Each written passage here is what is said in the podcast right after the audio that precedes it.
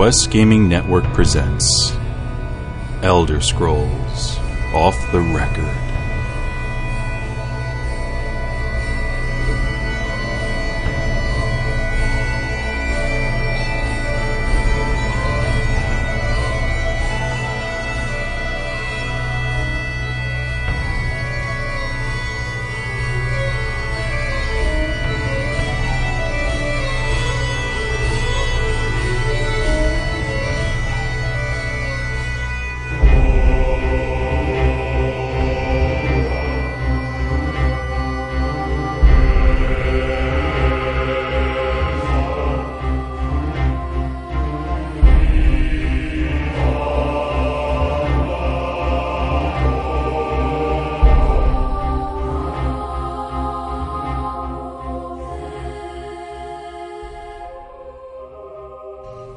Everybody. Welcome back to Elder Scrolls Off the Record for episode number 52. We are back for another week of action.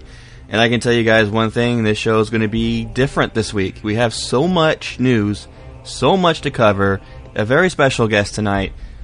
You're not going to get a weekend game, you're not going to get a mod this week. And we only have one email because we had to cut most of them out.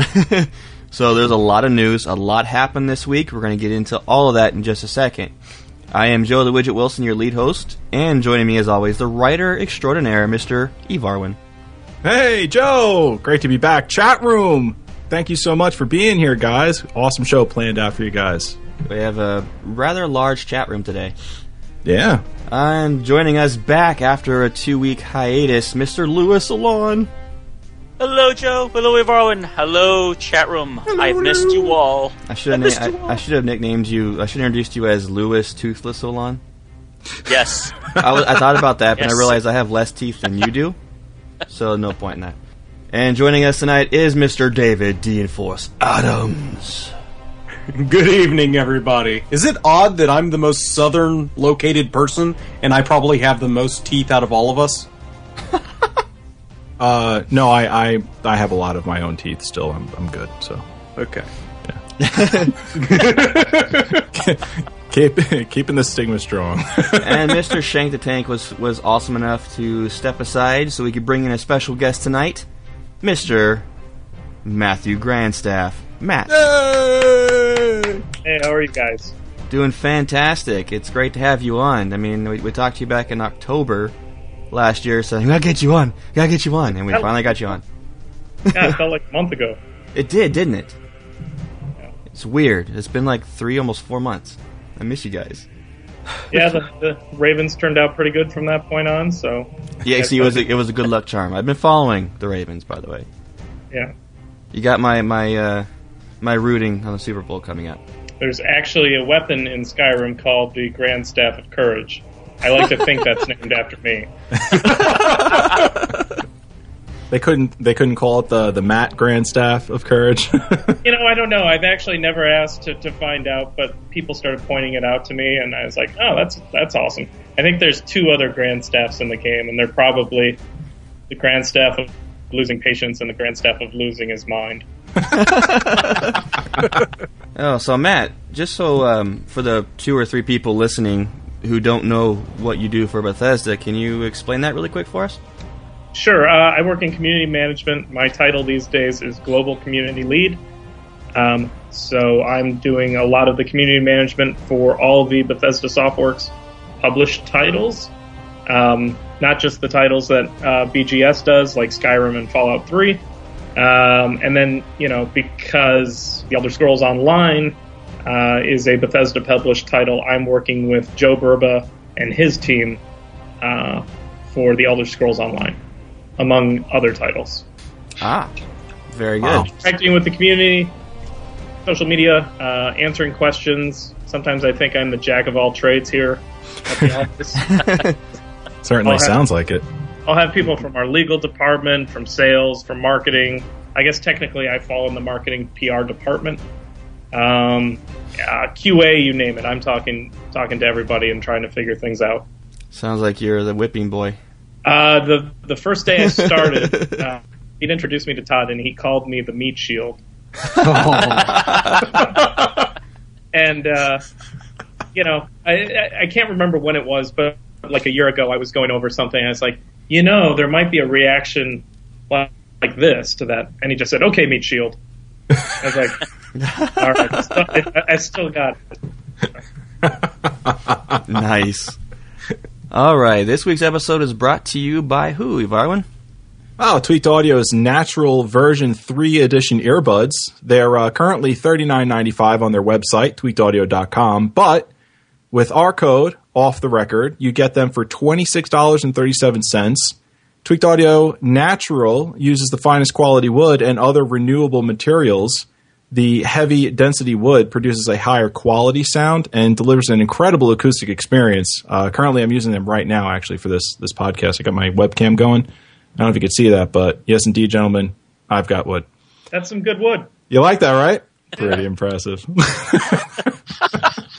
That's that incredible acoustic experience. uh, they have I they have a I'm just on my MacBook. Is everything working okay? Yep. yep. All right, good. Uh, they have a gold-plated connection to ensure optimal sound clarity, and a flat tangle-free cord as well, so they don't kink up or bind up. And a one-line, excuse me, an inline one-button mic with a free storage pouch. Off the record is the code that you need. Drop that price from $39.95 to $26.37. You'll be saving over $10. Plus, you'll get the free worldwide shipping with that code, and as well as their unbeatable customer service and the lifetime warranty, all at tweakedaudio.com. All right, guys. Um, I just want to make a quick mention of something. Uh, I know we have a lot of fans asking me about my book. When is it coming out? That kind of thing. Um, I got word from my my publisher on Friday. Yeah, what the hell, Joe? It's supposed to be out this month. Yeah, I know. Well, we do have an official target release date now, and it's, Okay. supposed, it's coming out between May 5th and May 11th. And pretty soon, there's going to be uh, book trailers coming out for wo- worldwide advertising to show off the book. Yeah, we're doing uh, technical edit, which is the final editing phase right now, and then we're going to be going into cover and, and design of the book. So it's still got a few months away, but um, soon, guys, in May, it'll be out. Can't wait. And I was listening. forward to it. I was listening to some of our old episodes again because we have them all on iTunes finally. Yeah. And I, I realized I, I haven't said something in a long time, so I'm going to say it right now. Let's get into the meat and potatoes of the show. Set- Said it. And the first thing we're going to do, because he's here waiting patiently, we're going to get into the Matt Grandstaff bash. I mean, question segment. No comment. No comment. Trademark TM. yeah. All right, I'm going to let you uh, take this away, Varwin. Oh boy. All right. Um so I guess I guess um we've already we've already sort of introduced uh introduced you and that was one thing that we wanted to cover, but uh, take us through like a, a quick normal day of of what you do at work. This way some listeners can I guess have like an appreciation of of really like what your position is in Bethesda. Sure. Um, well, quick is wouldn't fall into a normal day. Normally, I'm I'm still here right now until I, I work usually around 9 a.m. to 8 p.m. or so. Wow. How'd you get how'd you get off so early? Talking to you guys. That's, that's mostly that's mostly by choice, though. You know, I could go home earlier, but uh, I like to ca- try to catch up on as many things as possible. You know, I'm doing everything from uh, putting updates on our blog, putting those messages out across social media. Like, I think we, I think I have 21 Facebook accounts. You know, when you look at older games and dev studios and Twitter's the same thing. TweetDeck, it's just this long ass line of, oh, oh, whoops, I just tweeted something about uh, Dishonored from, from Rage and quickly deleting that. All right.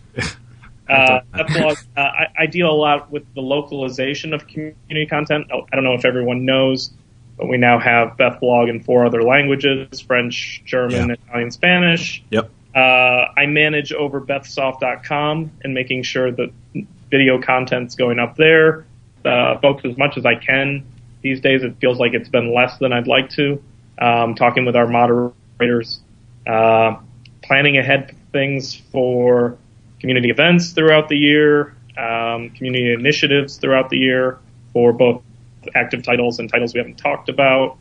Um, so there's a lot. Wow. Uh, general feedback on games. Right- Right now, I'm playing uh, some uh, some stuff for Dishonored that we'll be talking about later, and uh, you know, providing feedback on that. So always busy with something.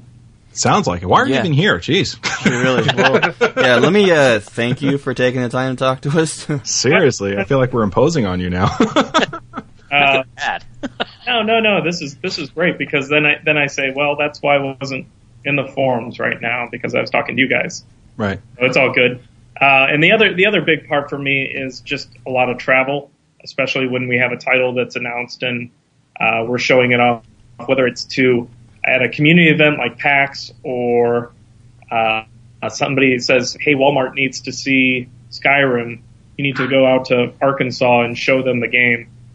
Uh, Todd Howard and Pete Hines can't be everywhere, so I try to cover a lot of those duties as well. Wow. So what was it like showing showing Skyrim to to Walmart? Like what what was that like? Uh, you know, it was. I think that was one of the earlier ones I showed. So, um, what I remember about it is just being nervous. You know, like this is a demo I've watched Todd play yeah. X amount of times, and now I'm going to do the the Todd Howard experience. Uh, Why is that not a podcast? when I was, uh, I guess 2008, uh, I had just, it was a Sunday and I had just proposed to my wife and she had to leave town the next day and, which was a little awkward, which was why I was trying to get it over with. And the next day at work, our president goes, I need you to go to Australia to show Fallout 3 for two weeks. And I'm like, I- I don't even know if I had played Fallout at that, at that point yet. So it's like, a lot of rehearsing, practicing, playing a game, and uh, the, the the first time I, I, I did it was for like 600 people in an auditorium uh, in Brisbane, and right before I went on, I was nervous and I went in the bathroom, and somebody had just projectile vomited over the whole bathroom. Uh, Jeez. it was disgusting. It, it was it was a great icebreaker, and, and later in the day, somebody goes, "That was me." Yeah, sorry about Wow. that, sir.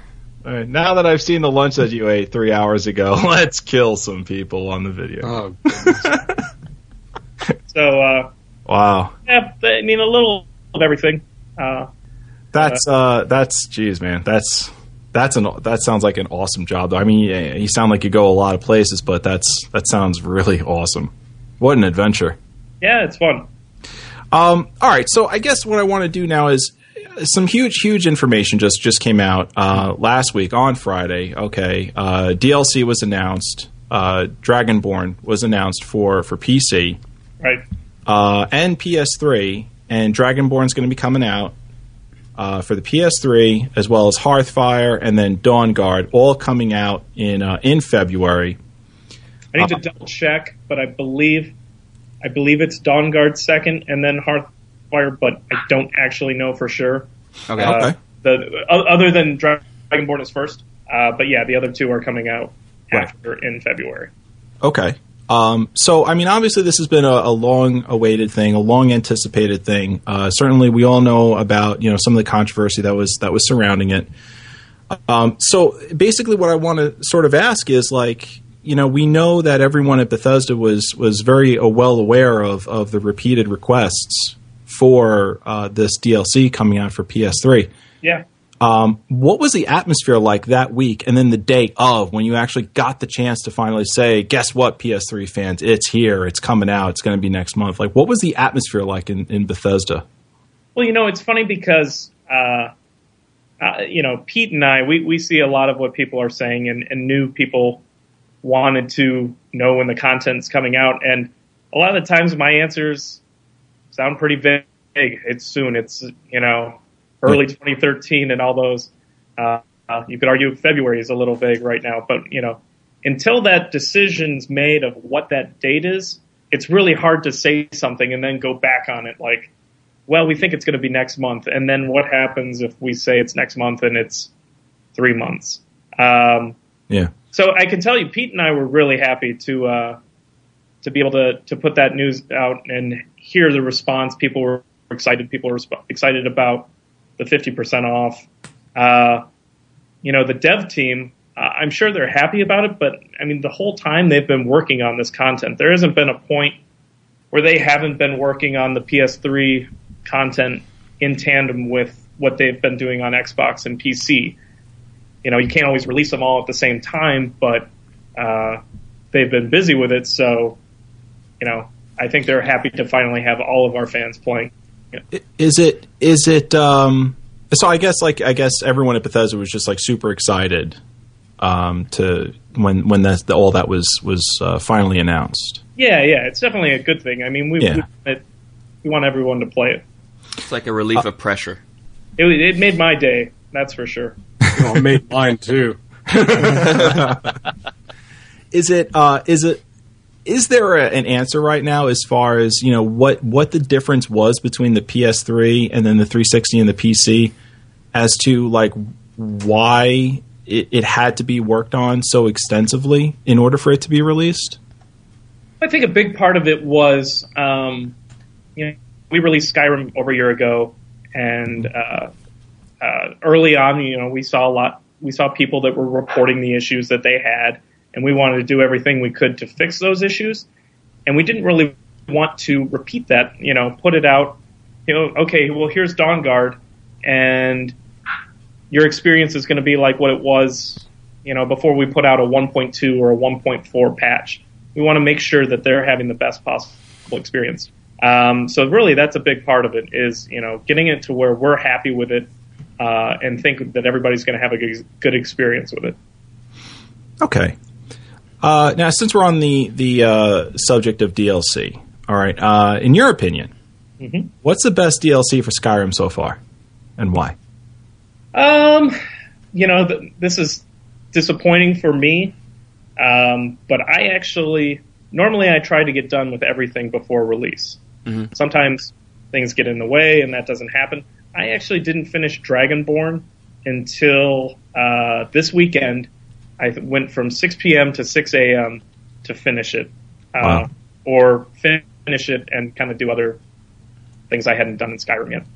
Um, That's a heck of a job, man. That must be tough. yeah, right, right. Well, no, th- I mean, this was my weekend. My wife was like, "The game's over a year old and you're still playing it," and I was like, "Yeah, but I haven't finished everything. I still haven't, I still haven't done the Dark Brotherhood or finished the Thieves Guild What? since having it at home. I've played those Oh wow! Oh my god. Uh, playtesting before the game came out. Uh, how many hours of Skyrim have you logged? Sorry, let me look at that real quick.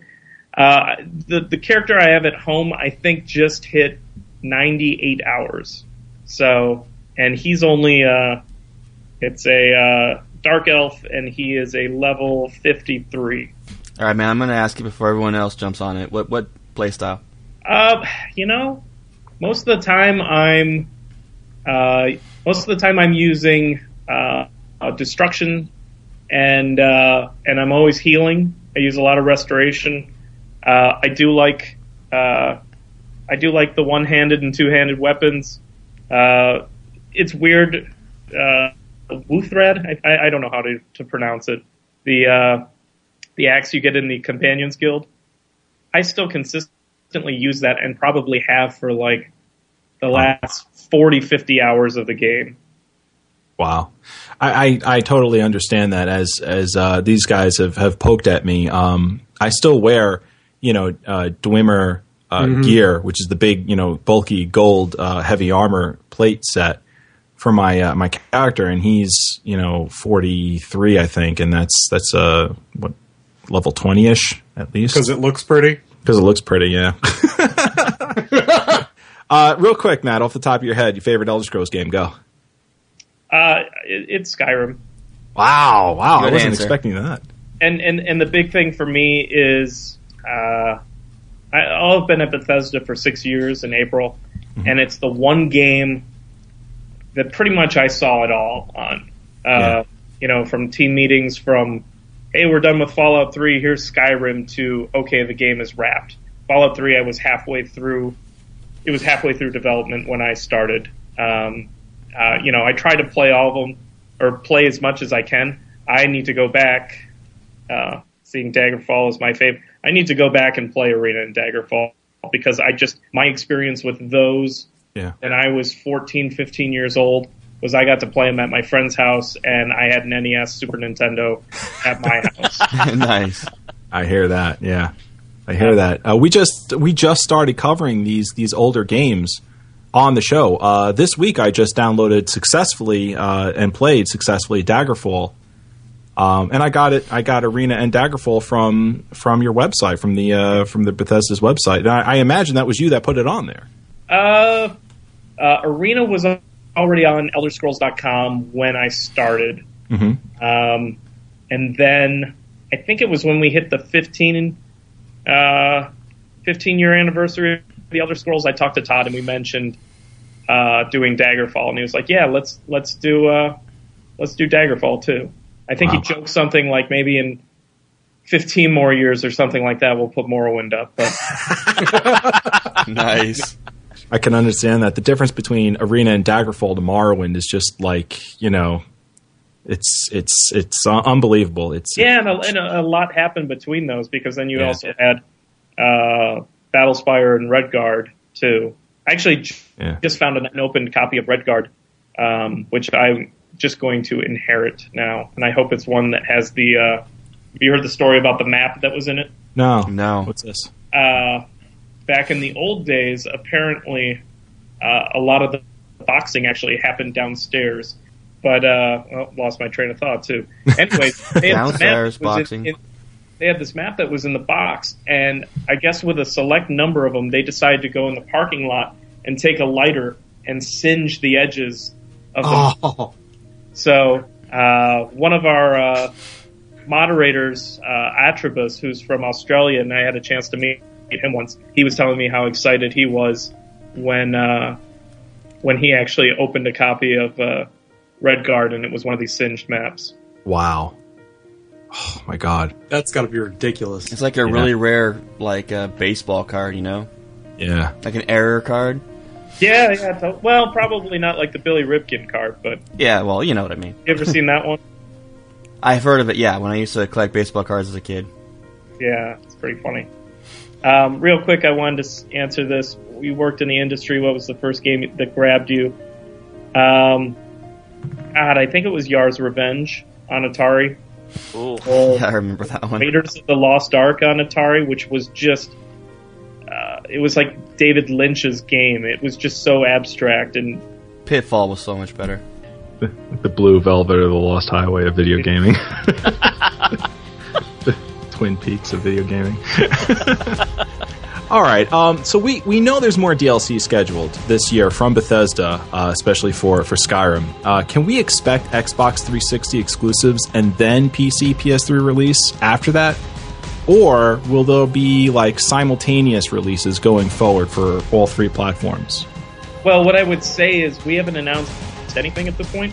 Right. uh, of what we're doing. We're still working on some stuff for Skyrim, but what that is and how big it is, um, we haven't gotten into anything like that. So, you know, stay tuned, and I'll I'll, I'll let you guys know. And, and in terms of, of where it releases, I, I don't have the answer to that right now. Fair right. enough. While we're talking DLC, can I ask my questions? I have like one or two. yeah. Yeah. Um, one thing with DLC is, uh, do you have any plans, or have you even just heard people whispering about possibility of multiplayer support for Skyrim? Uh, I mean, there's nothing currently planned like that right now. Um, it would be really cool to see, but uh, um, and like I said before, uh, I'm just not at a point where I can talk about what is being done with Skyrim right now, other than the guys are still working on it. Okay, I'm gonna hope that that was actually a yes, and we'll just go from there. um, You can, you can hope whatever you want. Um, another thing, have you ever come across a mod that was just so useful or good that it was actually involved in the development of a DLC or even included in DLC? I think some of the. I'm probably going to say one and I'm going to be wrong, and somebody's going to tell me, no, we actually thought of that.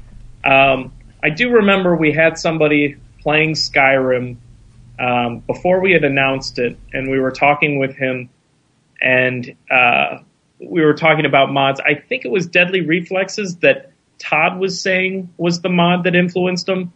and I don't remember what the actual mod was, but it wasn't Deadly Reflexes that Todd was thinking of. It was something like Deadly Reflexes.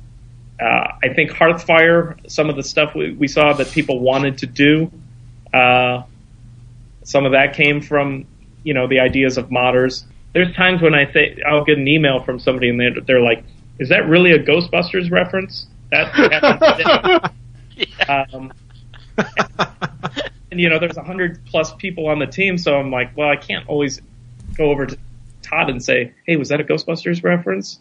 And you know, he's a busy guy. Um, so a lot of the times I just answer with a, "Hey, you know, we're influenced by a lot of stuff, so it's possible that it happened." Well, that's cool. Um, speaking on mods, are there any that you personally love? Uh, you know, one of the ones that I thought was really cool uh, that I looked at was uh, actually from my coworker Nick Brecken. Uh, he did this uh, flower mod where you just kind of had a wand, and everywhere you went, you kind of just made things beautiful with flowers. Uh, there was there was one I saw. I never downloaded it because my so I have the problem of my wife is very fond of Macs, and we end up doing those. And so those are in the living room. So I'm usually playing Xbox or PlayStation at home for Skyrim. Um, so when I'm at the office, I just got a new PC. But the last time, time I tried to install a mod through the workshop was this crazy ass thing where trains came down from the sky and just caused explosions. I- Have you ever seen that one? That sounds all- ridiculous. Missed all, that one. Are there trains in Skyrim? But I was watching the video and I was like, I have to have this. And on the PC I was on, the performance was just completely ruined. Uh, if you go on game, yeah, it's GameSpot.com. They did weekly our favorite mods. Uh, it was probably March or April that this train thing showed up, and it was just crazy. That sounds unbelievable. Train unbelievable. Rain is that the actual name? I'm just looking at the chat. Train, Train rain. Train rain. If it's Chat room knows everything. You can trust the chat room. if it's not, it should be. You Yeah. got day 45 bound for Falkreath. There it Um, goes. my my last thing that I I actually wrote down. It's not really a uh, question. It's more of a please do this now. Is I I would love to see the old games remade with the Skyrim graphics. Do you think that could ever be a possibility, or um, I wouldn't rule it out. Um, I know that a lot of the times uh, when I've received that exact question, uh, talking with folks, there's always the, the thought of, well, we're looking to move forward. If if we were remaking Morrowind, say, you know, that that wouldn't be a uh, a small task. And what does that mean for whatever planned projects they they were thinking of going forward with?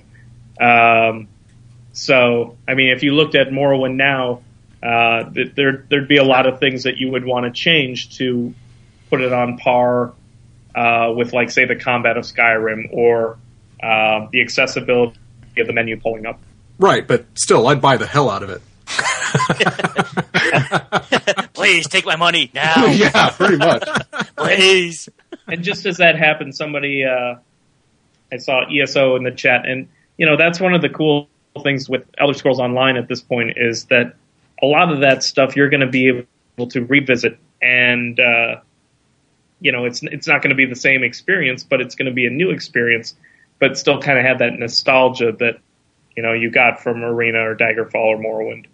Uh, well, um, if that's if that's it, Dave, then um, Yeah. maybe what we'll do is we'll just throw out some of these questions here that we got from our uh, our, our Twitter campaign. Uh, we got really excited about having you on the show, Matt, and I know a lot of our, our followers on Twitter were excited too. So we, we created the hashtag AskGStaff, uh, and uh, just to see if anyone out there would, would have some questions for you. And uh, so off the list, we're gonna we're gonna ask a few. Um, so number one comes from uh, Manavan, and she says, "As a European, uh, this is an ESO related question, by the way, Matt. Okay, All right, uh, as a European, will I be able to play ESO with people from North America? my understanding with that is, with, um, and I can check with uh, Joe and Jess over at uh, ZeniMax Online. My understanding is with the mega servers that the answer is yes to that. I'm sorry, uh, you, you kind of uh, skyped out on us. I believe the answer is yes. Um, Believe the answer is yes. Mega, the mega server. I hope I didn't say mega texture. That's rage. Uh, the mega servers that you should be able to do that. Okay. Should should be able to. Not, of course, nothing is concrete. Let's just caveat all of these ESO questions with uh, that that you know Matt does answer. Please, please, please. Nothing can be taken to the bank at this point. We're not even What? in beta yet. No, he not only I'm first off, I'm expecting a worldwide mega server as well. I'm expecting free Morrowind in uh 2028. So I'm expecting a few things already. We're gonna do another Home Alone game then too. So my God. uh, all right, I got another one here. Um, 2028. I'm just gonna go there now. oh my god, Home Alone game. That would be. You know what? Do a Home Alone game where it's like you have to set your own traps. That would be neat. All right, no, no, Dave, no, let's not. Uh, Titanus.com asks, uh, "What are your favorite races and factions? And do you put butter on your sweet rolls?" Can you butter your sweet rolls? I don't know. Ah, that's a good question. Coming next, DLC. Um, I, I honestly, I have always played it as a dark elf. It's just Yeah. it's just how I started, and that's how I've always gone. There you go. I don't know if I really have a good answer for that, other than I just don't see myself being a Khajiit and playing in third person, looking at a cat. Oh, Brago, cover your ears. Oh, don't. That's right, Matt. See, I, I rock the Dark Elf too. You know what that means? Virtual high five. Ready? yeah. Nice. Leave it to Dave. It's Dave. All right. Uh, so when ESO comes out, Matt, I mean, you know, Aldmeri Dominion, Ebonheart Pact, or you know, Daggerfall Covenant. What do you think? I don't know. I think I'm just. I, I think I'm going to have to do all of them just out of necessity, you know, for work. So gonna- um, I'm not going to choose an alliance just yet. You're gonna join the Elder Scrolls Guild, right? Or the uh, Off the Record Guild? yeah, why not? You Sweet. know, the funny thing is, is uh, I've played a lot of games through the years, uh, um, and I've dabbled with WoW. Um, but when, by the time I got to WoW, um, it was something where most of my friends weren't really playing it anymore. And I've had the good fortune of knowing that this game has been coming for uh, uh, five years, you know, because I heard about it within the first year I was working on the job. So I was, I've always kind of just taken it as, you know what? Uh, I'm gonna I'm gonna wait for ESO and play that. You know, that would drive me nuts knowing that it was coming five years in advance. Oh my god, yeah. It's That's bad like enough. knowing the day you die. That would be horrible. Well, I know. Uh, It's bad I enough. I, I have to wait, you know, many months yet. Yeah, we're almost there though. You're getting a lot there. closer. Yeah. Yeah. We're in the year of ESO. Uh, all right, one last question from the uh, the, the from uh, Ask SG staff on Twitter. Uh, this comes from I am Bex B, and she asks, "I know PvP will play a big part in ESO, but is there any way to cooperate and communicate across factions?" I think I just heard the answer to that, but I don't know it offhand. Uh, if if you want to email me that one, I'll see if I can get an answer from uh, Matt or Joe or someone. Yvarwin's already writing it. Yeah, I'm, I'm All right, good. Anyway. Want to give away some Skyrim shirts? Oh, yeah. I, I found these on my desk today. So I have a a small, medium, and large. So I thought I had XL, and I didn't. Um, but do we have a game we want to just give away some shirts? They come in this uh, little box here. Slide Wow. up. They got the logo. It's actually supposed to look like a matchbox. I guess the dragons have fire. I can tell you that Christina Aguilera has one of these shirts as well from the Skyrim Hollywood launch party. oh, Nice. oh my! Somebody's going to feel real special. Does Christina Aguilera play Skyrim? Uh, let's hope so. Let's hope, yeah. Uh, I think I want the small one. I could probably sew it to one of my normal size shirts. Wait a Have it second. on the I front. we were giving them away. I can find them. Shank had actually a good idea. We could do a little uh, lore game with the chat. Exactly. And we have the No, perfect because person. Shank's in there. Well, Shank is excluded. He's a staff member. So All right, there. so maybe maybe what we could do is uh, uh, have have them whoever whoever wins uh, just email us your your um, your address that we can we can send these out to, and then You'll Yeah. get it to me, and I'll send it out. yeah, Does that work for everyone? works for me. Joe, what do you think? That sounds perfect. And Lou, you are going to be the master of ceremonies. Okay. And you you might just want to preface it with uh, maybe do one at a time, Yeah. small, medium, large, so the people that want a small, medium, or large will only answer the question they need. We're I'll gonna- send it to Europe if it need be. No problem there. Wow. So we're gonna start with so small. wow. Huge, yeah. This is awesome. So, uh, first time live in the chat room, we're we're actually giving away prizes thanks to good old good old Matt from from Bethesda. All right, Lou, you got some questions for us? We need three questions. Hmm. Okay, we're going to Three start with the questions. small question for the small shirt. you know, large being the most popular size, well, that'll have to be a big question. Why don't we start with today's date in uh, on the. Skyrim calendar? Everyone should know that if they follow the Twitter. What's That today's is- date on the Ah, Skyrim that's calendar? too easy. well, it's a, it's a it's a small, right? So first person in the chat room to say today's today's day and month, you know whether what the, the day of the week and the month out of the year, you get uh, you get the small shirt. Do they also have to give any Nord drinking excuses? I mean, uh, holidays? No, Nord drinking excuses. No, No Nords don't need an excuse to drink. Damn straight, but it helps. that's right. Going in three, two. Well, I got a delay with the chat room here, so that's going to take a second for him to respond. Right, 24th of Morningstar. Robin. Oh, oh, hold on, hold on. Rapid had actually the day in there. Turdas Morningstar the twenty fourth. Rapid in, or he's our winner. Or she. There you go. Wow, really? I'm I'm I'm impressed. I So- can't even scroll down and find the dang thing fast enough from what you put up this morning. So, uh, Rapidates, send us an email at elderscrollsofftherecord at gmail.com with your address and proof it's you, and we will send that off to Matt, who will send you the goodies. All right. Yep. We got a medium question. Matt, do you want to ask this one? Nope. Ah, okay. Fair enough. I, I can't remember my It's own like I name. respectfully bow out. I can't remember my own name, so I couldn't ask any questions. Question. My medium question would actually be like a triple X small. So we're just gonna. I'm gonna. I'm gonna leave it to you guys. Fair enough. Lou, you got one? Sure, let's make this, well, not so hard, because, you know, we do want someone to win. right. Okay. In Skyrim, you come across these little quest stones. They're in Zaya stones. How many do you have to collect to complete the quest? Oh, I know those stones, the little glowy ones in the in the box. Mm-hmm.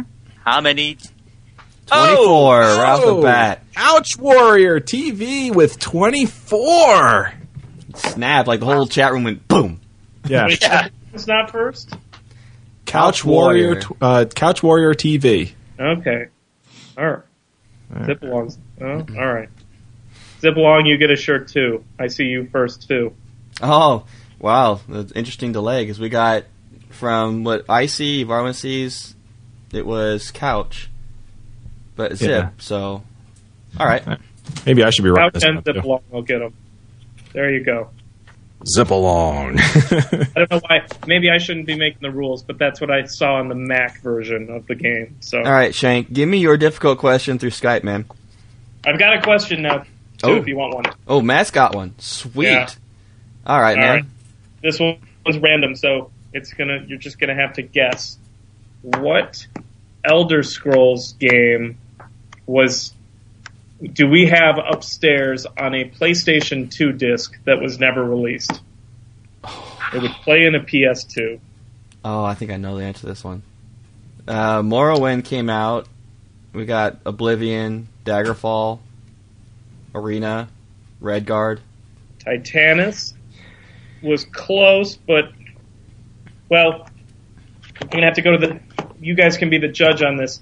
Was did Battlespires have adventures in the title? No. But we did get a Battlespire before you said that. I see. The answer is Redguard, so Okay. I don't know if it, adventures counts or not. I'll leave that to you guys. We did get Redguard. as an answer. Yes, we did get Redguard after that. Who who do you have for Redguard? J90, 090, S90. Okay, that's that's the answer I was looking for. So that is the winner. All right, J90, congratulations. So I believe that's all we got, correct? That's all we got. Sweet. Wow. That was I, awesome, I have Matt. a I have a keychain that says "dick" on it. Yeah, let's not go with that.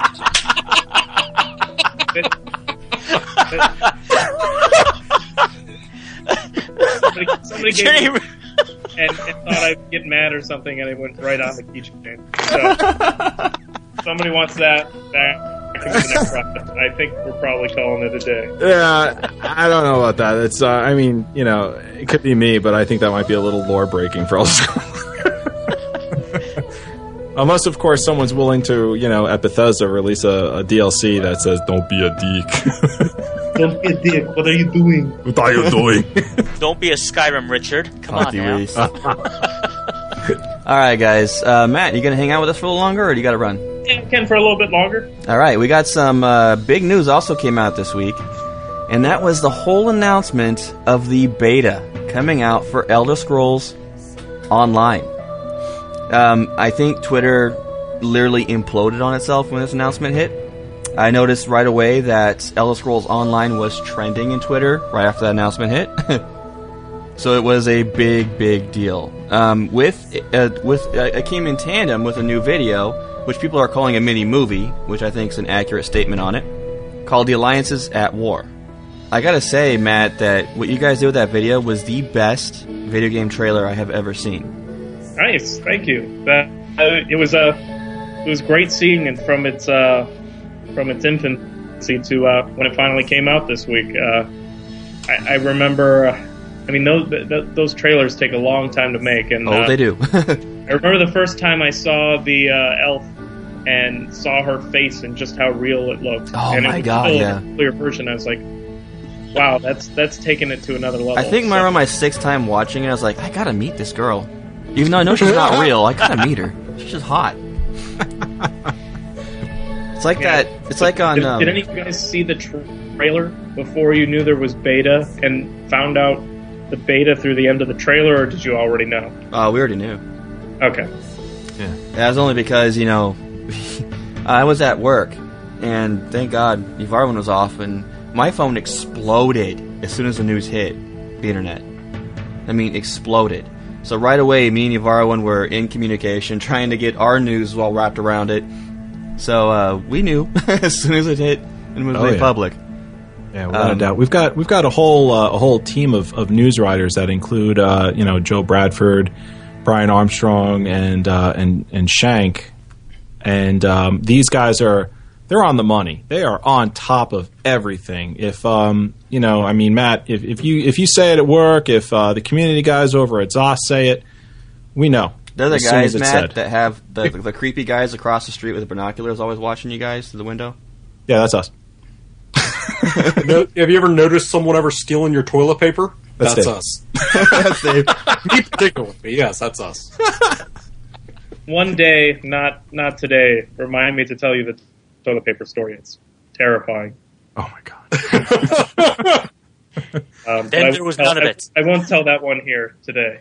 Um, uh, yeah, so yeah, it's it's great the way that you follow us uh, and are always posting everything uh, right away. Um, I'm gonna have to catch you off guard at some point. Take some Red Bull and that like 2:45 in the morning on a Sunday. Gonna, We'll still catch it, man. We'll catch it. That's usually when we're playing these games. bring it, Matt. Bring it. Yeah. All right. All right, so obviously the beta has hit the signups for it, not the actual beta itself. I think this is one of the key factors that we've got uh, hundreds of comments based on this already, and emails and twitters about this. And I'm sure you guys have probably gotten thousands, but people are like, oh, "Why haven't I got my beta invite yet? Well, what's going on?" And we have had to explain to people that from what we have seen by little nuggets that you guys have put out, whether it be the uh, the Q and A you've done for the beta or tweets, that it's going to be at least a minimum of two weeks away before closed beta hits. Yeah, I mean, once uh, once we're at a point where we're doing the closed beta, we're gonna say something like, "Hey guys, be on the lookout for an invite in your inbox," because you know sometimes you might get an email and it's trapped in your spam, and if we never told you to be on the lookout, then you might never see it. Hey, we, Uh, which Mine actually went to spam. My confirmation for signing up, it did. So yeah, I, I know what you're talking about. yeah, so so definitely uh, check your spam now and then. But but there will be a point where uh, you won't have to ask us. Uh, did you send out invites yet? We'll we'll we'll put something out. There'll be something on Facebook. Uh, I don't know if there'll be a news post uh, where it'll be Elder Scrolls Online or Beth Blog or um, probably Twitter too. But we'll let everybody know. All right, guys. So so perk your ears up. News news exclusive here on Elder Scrolls Off the Record. All right, they are going to send out information. They're going to let you know. yeah, what that my Skype cut out again, but Varn was saying via Twitter or other sources, I believe. Yeah, other other news channels. we'll we'll make it when when we answer anything. You know, a lot of times taking the uh, DLC questions I would get for an example. Uh, somebody sends me a PM in our forums or a direct message on Twitter. Hey, what's the latest? And it's like, and I'm not going to break news here. Um, it's gonna be it's gonna be where everyone sees it. It's gonna be you know I'm gonna put the bat signal out and and it's gonna say DLC on it. Uh, We'll give you our But- logo. That way, we can immediately get in response and spread the word. Yeah. So you put it on one of those little lights too. nice. Yes, OTR light, go. Varn will swoop in on his black cape and pink tights. That's right. With my cat. with, with Brago at his side. Um, so, the normal phasing of beta usually starts with closed beta, and closed beta is normally a very limited amount of people based on whatever the needs you guys are testing at that time. Correct? Yeah, yeah, and and and the size of that'll will change over time, but Yeah. it'll be like, hey, Friday we're doing this, and then uh, Friday at eight thirty, and then two weeks later it could be something completely different. Yeah. uh, that you'd be that you'd be testing a different starting point in the game or something like that. Um, I'm gonna hold. You see, when we were out there, we we pestered the crud out of you guys. Me and Ivarwin did about beta, and we got confirmation from a lot of staff members. Yeah, you guys are gonna get in beta. We promise. So I'm holding you to that, Matt. All right. Okay? Meanwhile, he's at the hotel bar after like five or six drinks in him. Yeah, yeah, yeah, yeah, yeah. Yeah, yeah, yeah, you're good. This awkward pause brought to you by tweakedaudio.com. if you can hear the uh, the questioning hand gestures of Matt throwing his hands up in the air and shaking his head, you've got tweaked audio earbuds. Uh, I'm just messing with you, Matt. Even though that was true, but still. Um, is there anything else you want to say about beta before we get into the, the whole breakdown of the video? No, no. I mean that's the big thing. People are wanting to know when they're going to get in or how many people are going to get in. Right. um, and and that's all. That'll all be revealed later. And then, obviously, as we get closer to a via Mac version of the Elder Scrolls Online, Mac version for the win, even though I don't like Macs, but still, for people who do play on Macs, that was a good move on your guys' part. Yeah, already Very good move. there. All right. Um, so the Alliance at War video, like I said earlier, was five and a half minutes of pure awesome, which for me turned out to be like 45 minutes. How many times I watched it? um, well, the uh, the Alliance at War video was uh, the video presented by by Lawrence Schick, who's the, the lead lore master at, at Zos, and oh, he okay. yes, He- that's, that's correct. This That's the is the different Alliance cinematic trailer. Yeah, the Alliance cinematic was what I was referring to. Yeah, yeah The Alliance at War, yeah, okay. My brain just got messed up right there. Too many videos. did you Well- guys catch the PC Gamer uh, headline about the Alliance at War uh, story or video? Mm-mm. no, we didn't catch that one. Hear me? Yeah, we What hear you. uh, what did PC Gamer have to say? Go to you just had, the headline's hilarious. Just go PC Gamer Alliance at War. Google that.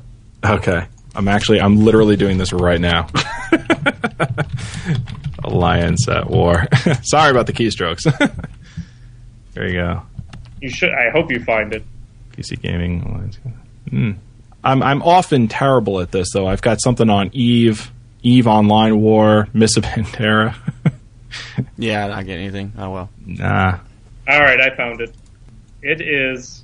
Don't fail me now, computer. Don't, don't fail me now. Real life human wizard lays down the lore in the Elder Scrolls Online dev diary.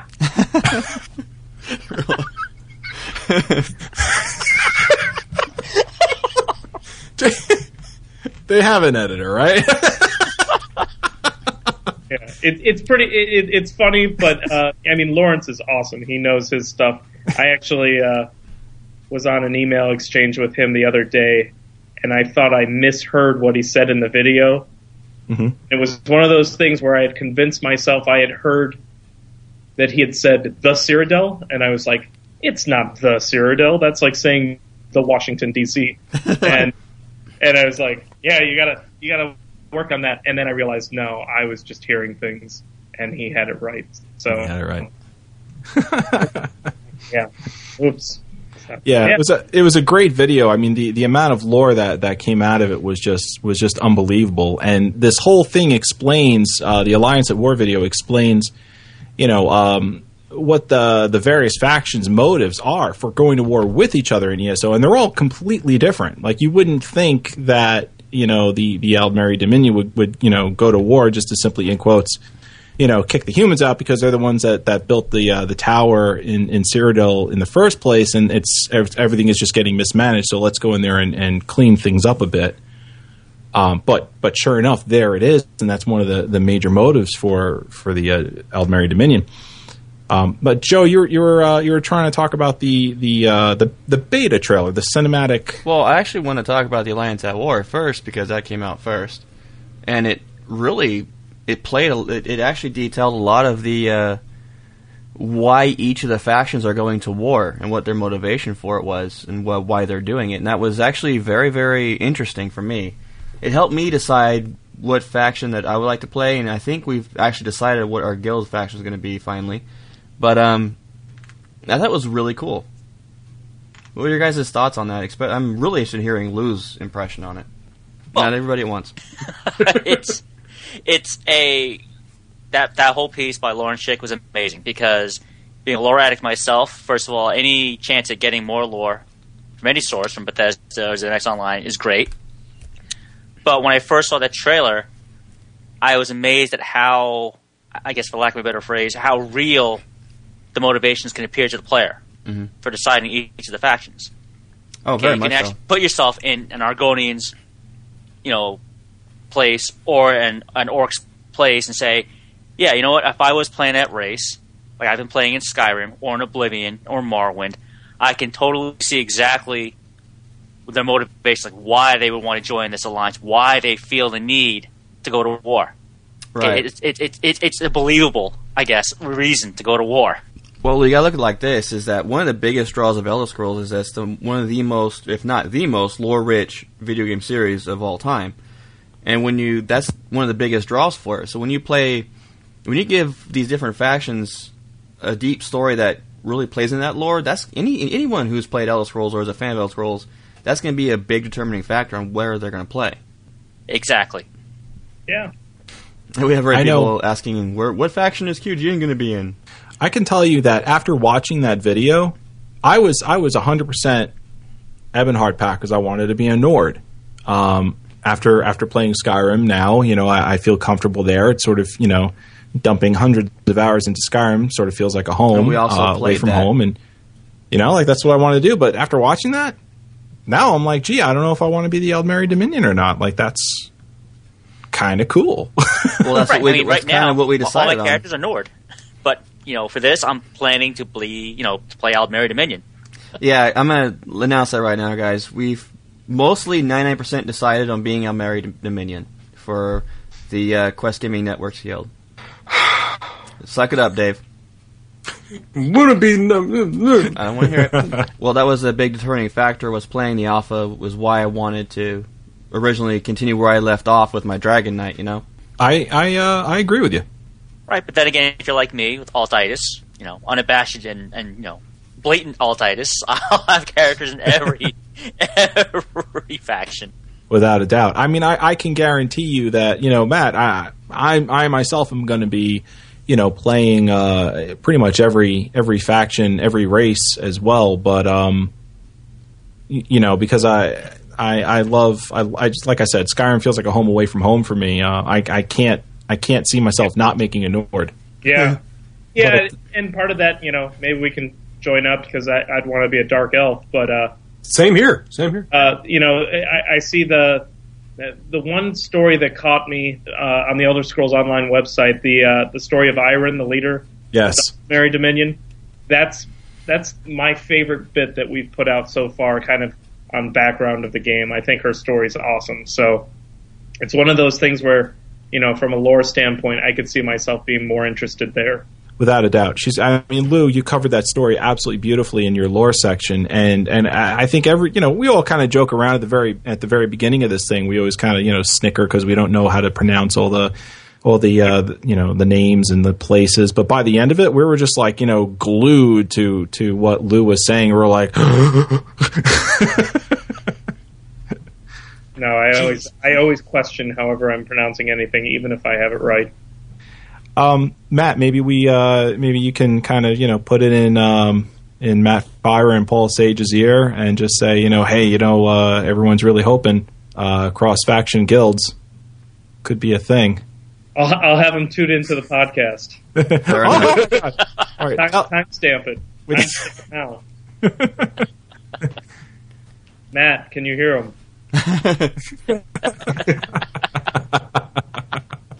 All right, so the next thing I want to get into is the other video that when I was referring to earlier that stunned me was the um, beta release trailer. yes. And wow, Wow. it was funny. Is I had my son and he's 12 years old, and I had my brother 20. He's 20 years old. Watch the video. My brother peed his pants. Um, and as soon, this is the best part. As soon as the rogue character came in screen, my son kept on saying, "Dad, it's you! Dad, you were in this trailer."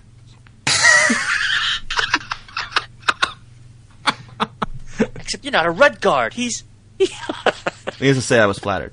Um, what a what an awesome video! I mean, Amazing. everything about it the magic the character oh i loved the end with them circling each other Yep. preluding to the logo that was Yeah. It's a nice little touch. clever It's Yes. a little bit of a little bit of magic right there, right? yep Yep. Great. Joe, uh, do you mind if I do uh, a little little blurb we got written up here on the notes? oh um yeah go for it man because you know because the the trailer is so amazing and it's like an action movie. I got this whole thing all planned out. So ZeniMax Online also debuted their beta sign up trailer, a full throttle, action packed, no apologies, no holds barred, squaring off of representatives from each faction, duking it out in an intense, heart throbbing thrill ride. Okay, it's just awesome. All right, go see it at ElderScrollsOnline.com. Very good. i need to i'm gonna probably put some kind of trailer music behind Varwin during that on the actual edit dun dun dun uh, we also had an actually we had an email from a listener by the name of Steven Stephen T re- regarding his impressions of that video and I thought he did a very good breakdown of what he saw in the video. And I wanted to read that out really quick. Um, he says, "Hello to all the Elder Scrolls Off the Record hosts, but most of all, Dave, because you're a beast." Okay, no, we're not, we're not Yes, going to read I email anymore. We're, we're done with Steve. He lost it right Wow, there. really? I finally get some praise around here, and we're gonna. You know what? I'm done. All right, fine, fine, Dave. As you all probably know, ZeniMax Online and Bethesda announced their beta sign up for ESO. Um, duh. All right, but I want to talk more about the trailer and start and starting off with the Nord, uh, with the Nord, the Dunmer, and the Argonian, best race ever. Sorry, Shank. Sorry, Shank. And the werewolf and the werewolves look ba. But the most important part is that they were in a dungeon, uh, a dungeon under Cyrodiil. So this gives me the curiosity that there may. I'm having issues reading this. Dave, continue. Yep. That there may be PvP and PvE dungeons in Cyrodiil, and that there is more beyond Cyrodiil than all out PvP war. Do we want to stop there or continue? Continue. Then, when the Altmer is fighting the Imperials, which also suggests to me that when you are attacking forts which are not controlled, yet you have, yet you have to fight Imperials which are AI, while out in Cyrodiil, you will normally come across groups of Imperial soldiers Randomly. So a battle. What's up? randomly. Yes, randomly come across groups of Imperial soldiers, so a battle for a fort can be up to a four-way battle between the Aldmeri Dominion, Daggerfall Covenant, and the Ebonheart Pact, and that's saying including the random soldiers that hop into the fray as well. Also, I think that the highlight of the trailer for me was the shot of Cyrodiil with the white gold tower in the background. Yes. Yeah, that was amazing. Yes. Lastly, I want to talk about the Breton as an assassin, which is saying to everyone who doesn't believe this is a true Elder Scrolls game that yes, you can be whatever you want to be, and there are no limitations. Yeah. That was the best part of the email right there. There you go. Unless, unless you're a Khajiit, in which case you're still a, a sand pooper because you know it's I just, I just want to ask you guys this: What was your highlight of the trailer, and have you signed up for beta? Hope to see you all in the beta, and I hope ZeniMax accepts bribes to get in. Bye from Steven. Matt, what what was your what was your highlight for the trailer, Matt? Uh, you know, I'm trying to think through. Um, at one point, uh, I was going through for YouTube and trying to pick the thumbnails that would be like the background when you don't hit play. I decided to go with the simple sign up for beta, so it's almost like, hey, don't forget yeah. uh, when it goes over. Um, but the first one I looked at was the uh, the shot when you hit the top there and you see the Imperial City.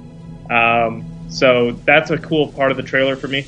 The thing that's funny to me now, and I guess I just never caught on to it uh, in the process of that video being made, It's just the fact that the last video we did at E3 ended with the door opening up, Yes. and that's the beginning of this trailer. I never picked up on that until I think the day I was uploading it on YouTube. Oh, that's awesome. Yeah, I, that was one of the things that I, I had happened to uh, I had happened to notice, and I, I just thought the continuity of that. No one does that, and the best part is no one expects it, and Right. yet it was there. So it, go, it just goes to show you like the the uh, amount of attention to detail that there is on the ZOS team for this game. Yeah. Yeah, definitely. Oh yeah. I mean, they get Yeah. it. So without a doubt. Uh, for me in particular, I, I, I like I like the whole the way the whole thing was was filmed in that it, it's just so consistent. You know, you've got the elves crawling up the tower, and then the camera show goes all the way up the tower, and it comes over, and all of a sudden now you're in the perspective of the people fighting on top of the tower. yeah. And like I liked I liked all of that, but I think one of my favorite parts of, of it all was um, definitely when the assassin was was doing his his legless thing, you know, jumping from bridge to bridge. Uh, but when the when the werewolf jumps out, explodes out of the ground, right? Right. Right. You, you've totally forgotten that that was going to happen. Uh, Yeah, totally. Yeah, by that time it was like, You thought "Wh- they- what's happening now?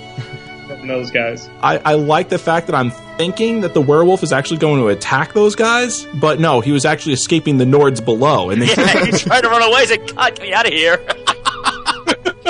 he just wiped that half my pack. I'm getting out of here now. that was my best favorite. I was- I think I was looking at an early take of the video, and I can't remember when this was, but um, so the Nord comes out with the werewolf. Remind me, is he he comes out first, or you see the werewolf come out first? Werewolf comes out Werewolf first. Springs up and tries. It's running towards the elf and the Bosmer that are standing out there, or the Breton. Sorry, the Breton and the the elf. Yeah, He so gets this early, dragged back early in the hole. take, it just looks like you see the werewolf shoot out, and then he just like basically falls right back from where he came from, but you don't see why it's happening. It Uh-huh. just looks like it, like a fish jumping out of the water and go back in. It's like, what, what is that? What is that even supposed to mean? And like, then they explain me. I was like, oh, that's why it's early. So to me, when I saw that moment, the werewolf coming out, and I, I, I could just picture his eyes, like in some cartoon cartoon fashion, getting five times bigger as he realizes that his te- his feet were grabbed by the Nord that he's trying to escape from. Yeah, it's kind of and getting dragged back in. For me, it had to be when they when they first showed the assassin, right after the archer on the tower gets shot with the arrow, and it pans over the assassin. That was just the look of that guy, the armor he was wearing, BA. Yeah. And then everything that happened with him after. Okay, my favorite part of the trailer, and I know that it was a long trailer, so I'm I'm I know I feel bad for picking something right at the very beginning, but the dark elf who just looks like a total BA with his staff and he just waves it and the the magic ah just going down that hall was like you know Yeah. ESO take me now right just just game Take my money. ever- Here. The Here. lighting effects were unreal. Yeah, Game, like set, match. my wallet just flew open it was great My money now. Take it. What about you, Lou? What was your what was your favorite part? Uh, my favorite part was when we first fly to the elves, climbing that wall. Mhm. When I first saw the pan shot, when it drew up, you know, when you see it go from the nord up and up, it's like, all right, Yeah. I see a fortress wall. What's going on? All of a sudden, the switch perspective, like, oh my god, they're actually scaling the wall. They're scaling the ward. Yeah. It's like this is amazing because I know that's been uh, that's supposed to be uh, possible. I guess the PvP mechanic in Cyrodiil that you can actually scale uh, fortress walls to attack the other factions or attack the the AI yeah. that's manning that fortress, and to actually see that come to fruition, saying, "Oh, look at that!" and "Oh, that dude just took two arrows to the chest. That sucks for him." or when the mage reached over and disintegrated those three guys on the on the rock face. Yeah, Yeah. and to see Yeah. that happen, like that, that shows that wow, not only they're showing what's possible, you know, they're just teasing like, yeah, th- you you can do this, or this is something you might be able to do in the future. Come and then the, you know the flash that shot of seeing the white gold tower in the background, saying, yeah, this is exactly why we're showing this video. This is what they're all doing here. Yeah. Yeah, that that was my, my favorite moment. Just a total. It's a total BA trailer. And uh, what are they doing with the trailer? They're just saying, "Hey guys, beta's up. It's coming. beta's coming." I can't wait to see what's coming out next. Oh God. There'll be lots of stuff. Matt's Well- well, like, Matt- just wait, just wait, guys, hold on. Can I ask you th- I mean, will you will uh, the company be you know unveiling more of these types of trailers? I guess uh, garner more interest and what I guess whet our appetites. I mean, we'll be doing plenty of stuff uh, with gameplay and uh, other t- sorts of videos. Whether or not we do something uh, quite this cinematic again, uh, you'll just have to wait and see. Fair enough. oh, tra- damn it! And we are back. We had a little break. I know we didn't really announce it, but yeah. So anyway, it seemed like a second for you guys was like ten minutes for us. Anyway, Matt had to run during the break. He had uh, business to do. Guy's a busy guy, so we want to thank again thank Matt for coming on and joining us. It was fantastic having him. A lot of great information. I hope you guys enjoyed it. Hopefully, we'll be getting him on again soon. All right, we have a couple more things to go over in the show, and one of them was the Bethesda podcast that released recently we got some little tidbits. We got we marked a few points in it, some key points that we're going to go over, play 'em for you, and then talk about it. So uh, the first key point is right here. Development like this, there's a, a thousand assumptions you make, and probably um, if you're doing well, 800 of them are right. And so when we get out there, what we're, what we're really hoping to see is people's reaction. Uh, does it match our own internal reaction? Does it match what we hoped we'd see? And I think that's the biggest thing about beta tests. It's what makes you the most nervous, and what, it's what makes you the most excited. What are some of the big features that you guys have introduced to the game since it was announced originally? Since the game was announced originally, uh, one of the things the team has done is uh, really tried to get a lot more of the Elder Scrolls uh, feel into the game, um, and that that uh, manifests in a lot of different ways. Uh, one of the first ways is that the way you control the game is pretty similar to the way you would have controlled it in any other Elder Scrolls game. So, for instance, you use your mouse to look around.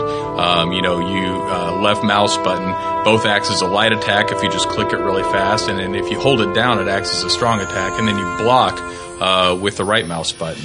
And then, you, you know, of course, we've gone with a very reduced interface uh, over what uh, a normal MMO player might expect. And that reduced interface um, allows you to really uh, become more involved in the world. Um, and All right, that's the first key talking point, guys. And please talk. Yeah, so I think what what's important about this is just um, I think I think as a whole, a lot of this from Paul Sage uh, has has been heard before, certainly by by us, but uh, questions still persist. uh, tremendously on the on the internet as to you know um, is this going to be mainly mainly hot bar combat? Is it going to be combat that I'm familiar with in Elder Scrolls games? Uh, hearing this from Paul Sage is extremely important because it, it sort of cements the fact that this is actually going to feel like an Elder Scrolls game that does have a hot bar as well. So I think that's that's one of the big features here introduced in the game since the announcement. That's one of the biggest complaints people have been throwing around is the whole hot bar thing, and they even got a couple of um, interesting people who have said that that the tiny hot bar is not enough. They want a World of Warcraft fully customizable hot bar, which I think is ridiculous. Um, anyone else thoughts? Yeah, um, I had a. It was actually about the hot bar because um, you, you said it was like a minimalistic hot bar, right? So Yeah. uh, you can. Is it? It sounds like you can kind of like swap skills in and out. Am I understanding that correctly? Yeah, yeah, you can. And you and you can level each one of those skills. Yeah, depending on what stuff you have, four primary skills you put on there, Mm-hmm. And as you use those skills, if you use one skill in that, it's going to level up the four you have on the hotbar. Ah, okay, okay. So and I, assume, do you get like a limited set of skills that you can then put into your hot bar, or do you have to like unlock? Or It's kind of like well, I, I cut off a point where Matt actually says in that in the podcast where it's kind of like playing a a card game, you know, where you got to choose your hand to play Mhm. and build your deck on that hand. Does that make sense? Yeah, yeah, yeah, yeah. So you just have like a bunch of skills, and then you pick like your four, and then you just kind of put them in there and slot them in. Yeah, with your um your ultimate. I can't name forgot the name of it. The fifth Synergy. one, the, the synergy attack, yeah. which doesn't that one is separate from the other four. Oh, dude, six. So you have like a. Sp- oh man. It's kind of like your ultimate attack, if you will. That's Yeah, built up yeah. over time to use it. And y- your character, I believe, I said when we were there, said you get something like three or four of those throughout the progress of your character. So you got those to swap out. Plus, you get the abilities from your weapons as you level your weapons. Plus, which you can actually swap out in your left mouse button area. Yeah, I- I'm sorry. I keep like bombarding you guys with questions, but you, you I mean, you under- you understand this way better than I do. But you said level up your weapons. Now, I assume that means that they it it goes beyond more than just doing like extra damage and extra ench- enchants and stuff. Yeah. I don't know. Did you guys have any experience with that? And the, Yeah, like basically what's going to happen is you pick up any weapon, and your class, as you swing that weapon or as you use that weapon in combat or, or whatever, um, your class will actually gain skills meant specifically for that weapon type, and that can that can totally depend on What what, weapons you use. your class does. Yeah, I actually have a question going along with this. Now, when y'all say you're leveling up your weapon, are we talking Final Fantasy VII materia? It levels up, and as long as you have that materia equipped, you have that ability, or do you actually learn that ability off of that weapon personally? no, it's based And- on that weapon only. So when, if you level up, say, two hand swords to level fifty, for instance, you have all the abilities unlocked for it. You can't switch to a two hand weapon and have those abilities still. Oh, okay. So if you went from two-handed swords to two-handed mace or something, it would be totally different. Totally different set of, of skills that you get for that weapon. Ah, There For that are- weapon for your class. There are three Unders- sets of skills. Technically four. But the first set is based off of your class. Alright, class specific skills that you earn by leveling up your class, which is done by leveling up everything else. The second set is weapon set, is weapon skills, which is only goes and there what I mean by skills is both passive and non passive. Or um or use on demand. So the passive abilities are always on no matter what you do. The other ones, the the active use ones, are the ones that you actually have to, you know, use your put your left mouse button slot for your weapon scenario, and, and it, it changes the effect of your weapon. Like when I was doing my two hand weapons, it was a normal attack until I got level five with two hand weapons. And I, I gained a new active ability that when I swapped it with the default, my attacks were slower. They did more damage, and they had a chance to stun. So it's based on what I do. Do I want to do? Do I want to be slower and get you know more damage out of it, or do I want to go default and be faster? Gotcha. Okay. The other set of abilities that are mostly passive is based on where you put. You get one skill point, like you do in Skyrim, for every time you level, that you put in either um, stamina, magicka, and health. Mm-hmm. Yeah, Man, we've never seen that before. yeah, really. but the thing about that, Dave, is that each one of those has its own skill tree. That's awesome. Wait. Whoa. What? That is awesome. Oh if my I goodness. won, you want to explain that? yeah, every weapon that you have. No, no, uh, not weapon. I'm sorry. Not weapon. The stamina, health, and magicka. Oh yeah, uh, yeah. So for for every class, if I remember this correctly, every class uh, has different um, different skills that you obtain when you when you go down the the health or the magicka or the stamina tree. So, for example, when you level up, you put like you know a pointer or whatever points into into health. You've you've got that many more points into your health, and then you'll you'll eventually gain um, a skill because you've you've gone so far down your your health skill or your health tree. If And you were to use those points into, I'm sorry. The majority of them were passive, from what I were saw. passives. Yeah, from what we saw in the alpha, yeah, they were they were passives, and, and it's it's usually like you know, okay, I'm putting I'm putting points into health.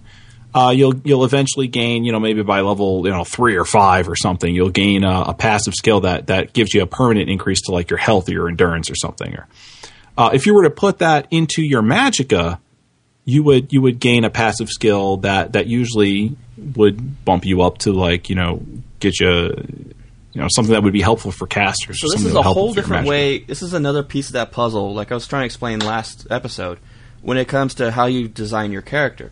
Because you can have a, a dragon knight who is, starts out mostly, you know, health or or stamina heavy, but I want to make him a mage. So what I would do is I'd actually put invest points into my magicka, which would give me a lot of magic benefits and bonuses. Yeah, as instead well of as putting it into the health pool. or the stamina. Exactly. So it's not like other MMOs where you pick a mage, you're only going to be you want to increase your you're only going to be increasing your magic that kind of thing. Your health will only slightly increase. It doesn't work that way. If you choose a mage character, you want to make him a heavy armored, up close, you know, two handed beast that can cast magic. You're going to be putting a lot of points into your health or your stamina. Now you said because you have on top of that, you said you have, you have the you have the class skills, right? Yeah. Mm-hmm. And are these um, class skills like a select? Uh, how do, how do I want to say this? Are these are they like a select number of skills from whatever we're used to? I don't know, like Skyrim or Oblivion or something, or are they just like They're based on your level. So I know when I hit Ah. level, I finished up nearly level eight. I was level seven, and I had gained four skills in that time frame. So, and also the, the awesome, another awesome thing about it, as as you level those skills, those skills change. So I remember Oh, getting like okay, my okay. my little uh, chain that I whipped out.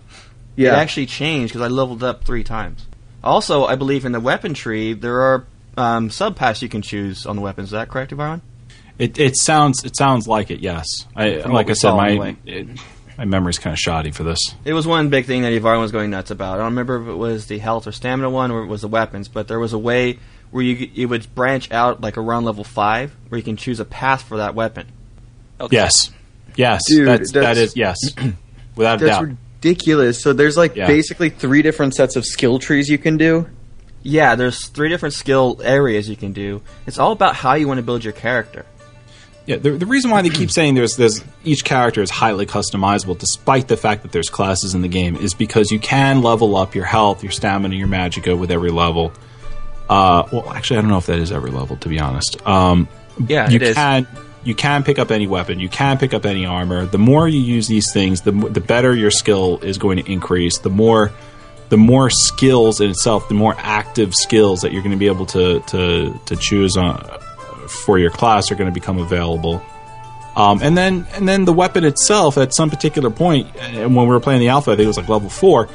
The once you level up a skill, a weapon skill, all right. Once you level up, let's say you know one-handed swords, or excuse me, two-handed swords. There's a part in the tree where it branches off, it forks off, and you can actually go like a DPS route or like a tanking route with that. Oh so I mean, God. there's a tremendous amount of yeah. That's why we're saying like it's.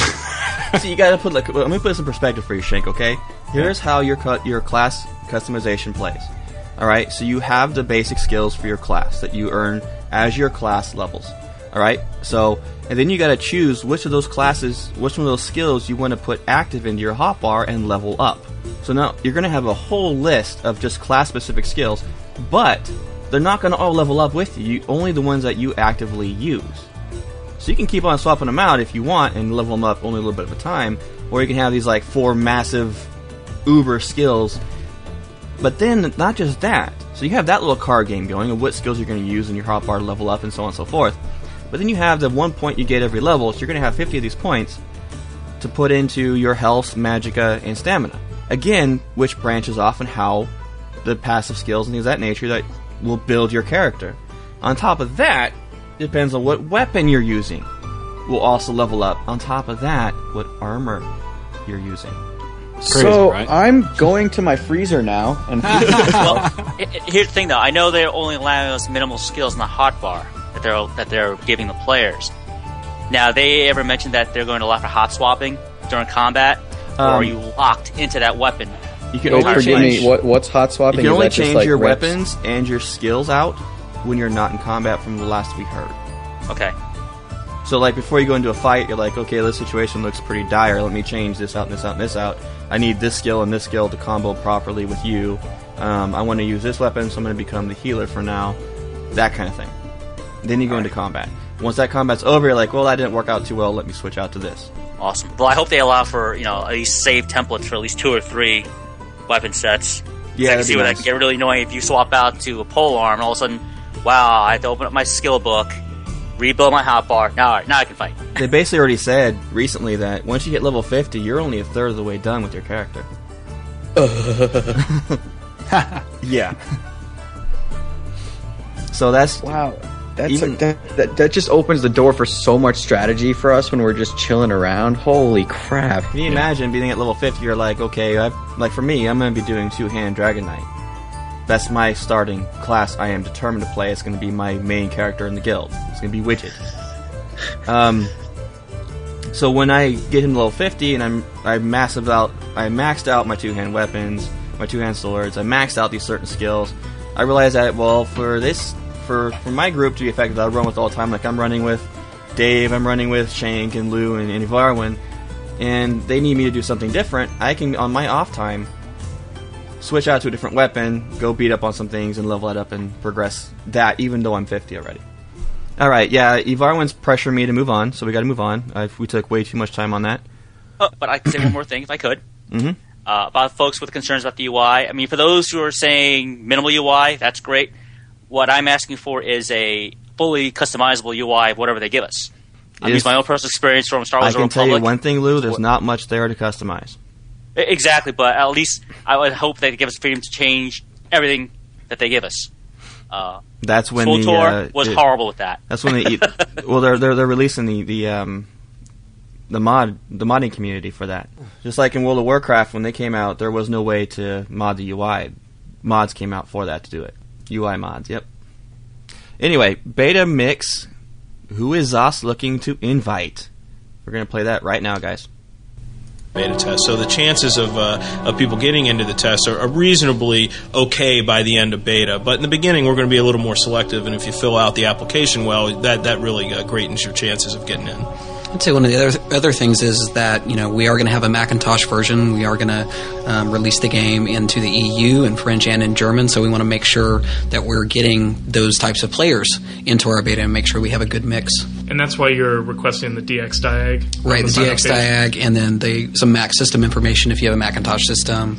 Um, we're interested in if you're in a guild or not. We're interested in what guild you're in. Um, that's just why we ask some of that information on that as well. And in terms of the tech technical aspects of the of the PC or Mac, um, you guys are still at a point where it's the last few years, five years or so. If you've got tech, you they're going to have a good chance of running it. Yeah, with the caveat that you have to have some kind of 3D acceleration in your uh, in in, in the uh, machine. But yeah, we're, we're trying to be as lenient as possible with uh, with, with our system specs because we want as uh, you know wide range of people to be able to jump in and play. We'll we'll release the full system specs and recommended and required you know as we get closer to launch. All right. Well, that was just a quick explanation about their beta and the system specs. Uh, well, that's another big question people have been talking about: is what are the system specs? They're not going to be releasing that until a lot closer to launch, guys. Uh, any other thoughts? Yeah, I thought it was important that uh, since there's so many questions out there, we just got to add in that um, you know they're they're looking for a good cross section out there, and it's it's nice to hear that coming directly from you know from Joe Burba. There you go. Let me get to the uh, next point here. Any other thoughts on that before we move on? No, I- I'm just glad that they're actually openly admitting and saying, yeah, we want as many people as we can, you know, from all sections. That way they get a really great picture uh, for how the game will really run in real world when it goes live.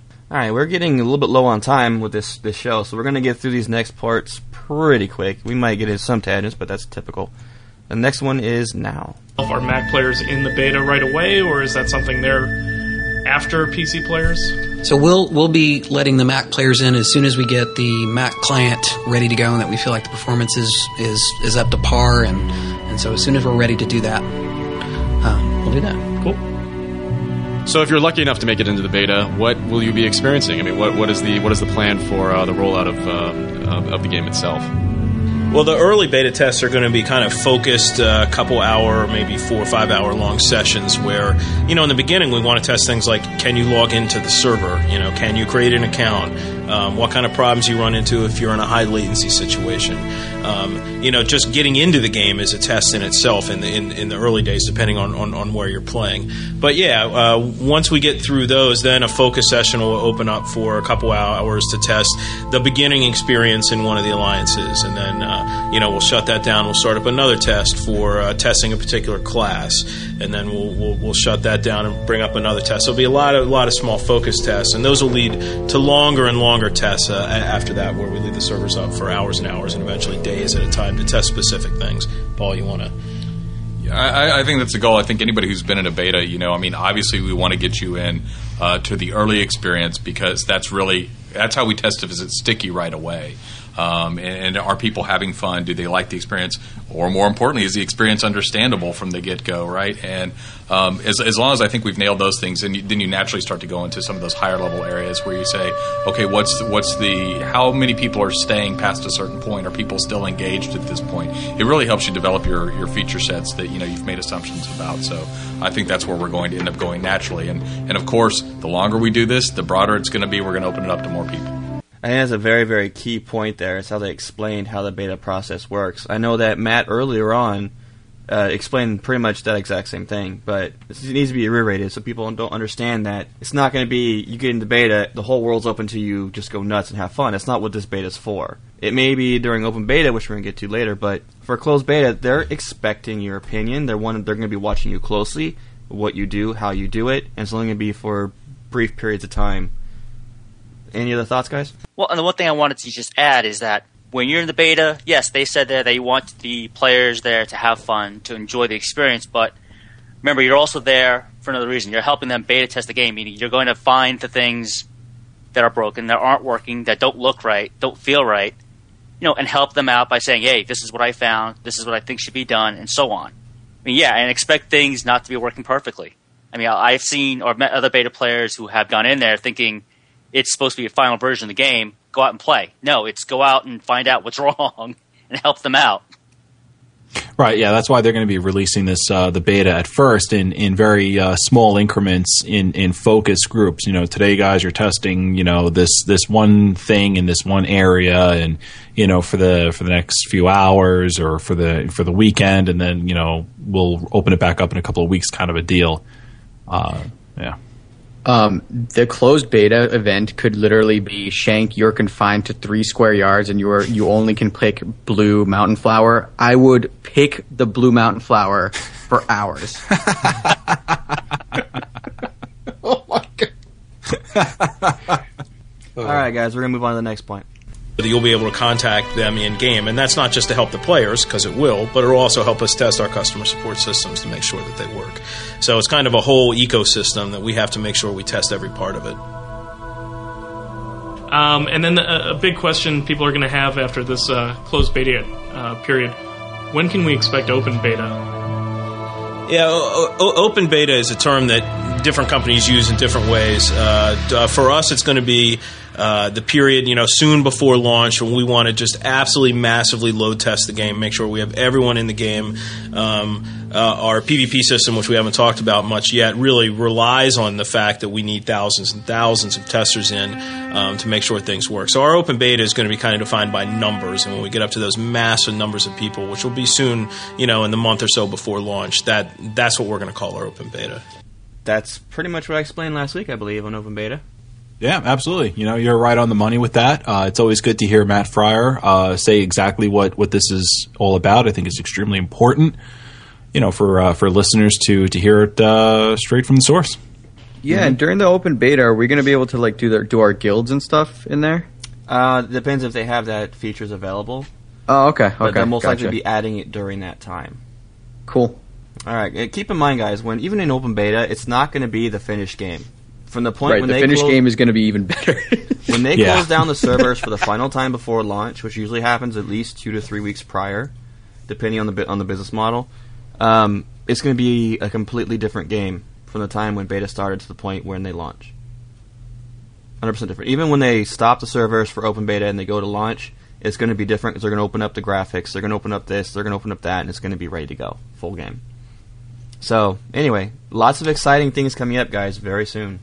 Oh yeah. Um, the next, the next. Uh, I mean, the, the podcast is 19 minutes long. You're hearing snippets. What we think is the most important. Uh, the the next part, they sort of transitioned to fan questions. There was there was a few on there. Uh, we've got two that we thought was was super super important. Uh, one of them, and I think the first one being uh, inventory cap, will be based on weight or slots.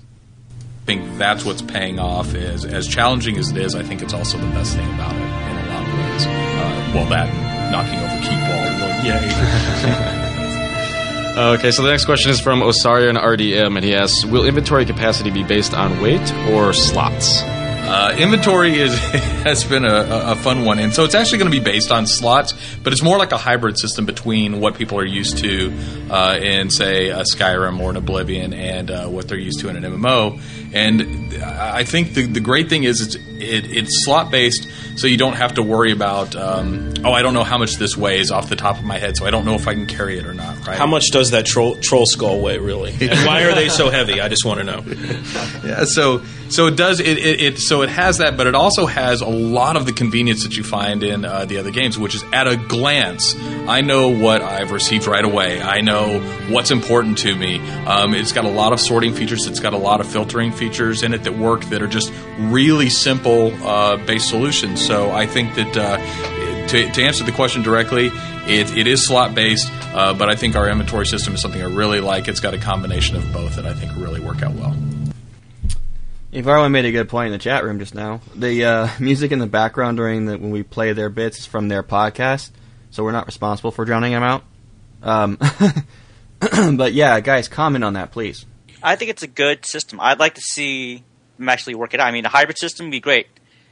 I mean, a combination of both weight and slots being, yeah, you have X amount of slots. You can have 60, 80, 100 slots, but guess what? You can only carry 500 pounds. Yeah. Yeah. That's what I'm thinking because, you know, you, you can't carry everything. I mean, we'd all like to. I mean, I'd like to carry every weapon I've ever gotten Skyrim, but I can't. I think um, one of the one of the toughest things about Skyrim is the UI, especially when you're going in your inventory. And when you're playing an MMO, a lot of times you, you run around and you collect stacks of things. You know, like you know, like Shank said, uh, you know, blue flowers. You know, maybe you want to go and, and for alchemy reasons, you want to go out there and, and harvest, uh, you know, a hundred or so blue mountain flowers because you need to make a potion. How do you show that in a in a inventory system similar to uh, to Skyrim's? Very very difficult. Um, if you do a slot based uh, inventory system, you'll know that sure I've got 20 stacks uh, right there and another 20 stacks right there, and, and so on and so forth, and it, it makes it very accessible. So if it's a change um, to an MMO standard, it's in this case it's an extremely good change. I have a quick thought on that though. He mentioned the hybrid. What I'm wondering is instead of doing weight on it, what if they instead like for instance you put more points in stamina, like every five points of stamina you put in there, you get an extra slot or two in your inventory. Yeah. Yeah. I can see You that. know what? That would that would actually be pretty awesome. I could definitely see that working out. Yeah, they're just to like give me more skooma to carry. You know. That's a really good idea, Joe. You should podcast. Joe, you should trademark that, patent it quickly. Really? That's a freaking Save great that- idea. Save that idea. well, hopefully they're listening. All right, guys, let's uh, move on to the next question. Yeah, Paul Sage here at this part, he explains the uh, the death system a little bit, which I know is a, a big question being thrown out there in in uh, in, uh, the internet. oh yeah. to me. Um, it's got a lot of sorting features. It's got a lot of filtering features in it that work that are just really simple uh, based solutions. So I think that uh, to, to answer the question directly, it, it is slot based, uh, but I think our inventory system is something I really like. It's got a combination of both that I think really work out well. All right, we have uh, one last question, and it's from Ryan Hater two, and he says, "When you die in the game, how do you lose all your items, or do you lose all your items, or do you keep them when you respawn?" Uh, actually, you know, death systems are one of those great things where you want to make sure that the player um, isn't so disincentivized that they don't want to uh, keep going, uh, but really doesn't try that same thing that they just tried, right? So, uh, death systems are, are pretty notoriously tough. You'll keep all your items. First, let me reassure you in that. Uh, but the second thing is is that uh, what, what's going to happen to you when you respawn, and that's really uh, right now it's a it's a choice of what the player wants to do. There's some penalty if they just want to keep going from the spot that they're on, um, but also you can go back to a way shrine, which is our fast travel network. So as long as you've opened up a way shrine, you can go back to any way shrine you, you've uh, opened up before and previously, um, and just resurrect there. Uh, so that may be the cheapest method for you, um, but then you have to work all your way uh, back through. So, Yvarwin experienced this system firsthand. Oh, without a doubt. without a doubt. Although I, I did not have to um, uh, pay any money, uh, I did, you know, I did get the choice to to either resurrect there or or resurrect at, at one of the um, one of the shrines, and uh, I think at some point it was just something that I had to do. I, I had to resurrect at one of the shrines. It's a good system. Um, I, I I hated dying, but I liked the system. I, was not de-incentivized at all. I have to brag that I didn't die at all. Oh, here it So, comes. uh, even with multiple enemies, so I don't. I never got to experience the system. yeah. yeah. Well, I guarantee you, Joe, if you went into the PvP, you'll you'll be seeing a whole lot of it. Oh, I have no doubts. Not a shadow of doubt. All right, we have a um, MMORPG.com interview with Paul Sage, and another couple of uh, you know key points here as well that we're going to get into. So I'm going to locate the first one. Sure. Uh, while you do that, I'll just explain real quick. Um, you know, part of the marketing juggernaut that was Tuesday morning and the early afternoon announcements of the beta coming um, was this this interview that MMORPG.com did with with Paul Sage. Um, now, it can be seen at, at their website. However, uh, if that's a little tough to navigate, we have it on our site too at ElderScrollsOffTheRecord.com. Uh, it's a great interview. Uh, honestly, you know, with with the podcast, we we definitely say, you know, go listen to the you know the Bethesda podcast in its entirety. It's it's 19 minutes. We selected the the most important bits that we thought, but you know, something might ring more true with you. Go check that out. Check this out too. You can get it on our website. You can find it on mmorpg.com as well. Uh, and we've got about uh, seven different uh, points here that we just want to we just want to touch on. All right, the first one is what do you hope to get feedback on? Looking forward to, to learn from the players as they dig in. Yeah, um, I mean everything about the game is you know this is really where um, we find out everything about um, you know does is is the game really feel you know the way we hope it feels you know like an Elder Scrolls game. Um, you're looking at things like you know how do people react to combat, and then you get deeper into is combat balanced. Um, are, are the numbers all you know matching what we'd hoped for? Um, and you know with any beta, you kind of ramp up slowly to answer like bigger questions like, well, how's the front end experience? How's that accessibility going? And then you keep growing it to do things like, okay, now we want to see what a long term playtest is really like. You know, is, is the game as, uh, you, you know, kind of internally we say sticky, but what we mean is, is it really fun or is there a reason to stick around? Is it really what people want? Um, and you, you have to leave time to react to that feedback. And so you, what you're hoping is that you're ramping up and you're making the game better as you go through beta. Otherwise, uh, you know, you wouldn't even have a beta. Um, but that's why it's so important to uh, get people in now so they can give us, you know, really good feedback so we can see if the game is where we think it is and uh, just keep improving it all the way up until ship. So when, you know, somebody actually makes that decision, I'm ready to play Elder Scrolls Online. It, it, it's a great game. Um, I almost forgot to stop it because I was too busy watching the video they play in the background. Um, was that awesome moment with a Nord beating up on werewolves. All right, guys, discuss. I mean, I, I, what what what can you say about it? You know, it's very factual. It's very straight to the point. You know, they want to make sure that uh, the game feels the way they think it does, and part of the, you know, they're looking for feedback, say, saying how the game feels. Uh, they want you to be honest, um, and and that's that's what they're looking for. You know, I mean, uh, I, I think it was uh, it was definitely good for them to, to say this because you know uh, hopefully it'll weed out a lot of the you know well I don't I don't particularly like the way that, that Blue Mountain flower looks from uh, from Shank. You know? All right, next point is house combat coming along. Cool. Well, um, now let's talk a, a, few about some of the other systems that we've we have seen at like the press event and things like that. Um, how's combat coming along? Uh, the action-based targeting to be more in line with other Elder Scrolls games was definitely a highlight of my experience back in I think that was October. Uh, but it has changed since since E3. I mean that's a whole new thing. So where are you guys at with combat now? Um, you, you, know, I, the the funny thing is we talk about combat. It's you know, and it, it's so pervasive into everything. Um, you know, the the team um, really, I, I would say from as early as early last year, kind of had this idea of where we wanted to go with you know the the the action bar that was a reduced uh, scope action bar, mm-hmm. and then you know getting you looking in the world and playing in the world. And so yeah, what what kind of naturally occurred um, was was getting it to feel a lot more actiony. And then you know you had the left mouse button attacks and right mouse button blocks. Yeah. Um, but w- where we are now is we're kind of in this in a more advanced stage where we're looking at you know um, monsters as much as anything else, and, and what is what is the AI for monsters and how is that acting? Um, and so you know, it just it just tweaks onto that system of monsters cooperating with one another against yeah. the players, um, building up uh, in, in combat itself uh, really good balancing paths, uh, making sure we have things like uh, damage effects and resistances that that aren't aren't there to do anything other than just make the players feel like, oh my god, you know, that was a really great experience. Um, you know, taking that guy down, um, burning that guy to cinders, or turning him into ash, or whatever it is. Those are the things where you know we're really at that stage of combat where we think the core is is really fun, and now it's just making sure that all of the little you know kind of uh, filler elements are in there and, and really make the experience feel uh, completely fleshed out and polished. Yeah. And discuss. Go. You know, I actually saw this live when it was being recorded, and right about this point is when I got that feeling of that. The have you seen that movie, The Incredibles, where there's that little woman who yep. makes their costumes? That's yep. how I felt watching this. Like it is good, but we want more. You know, just like crazy out there. And that's exactly the feeling I got. And that makes me so excited for this. Just, you know, understanding that they, they're getting it right. But the, on top of that, they're making it even better.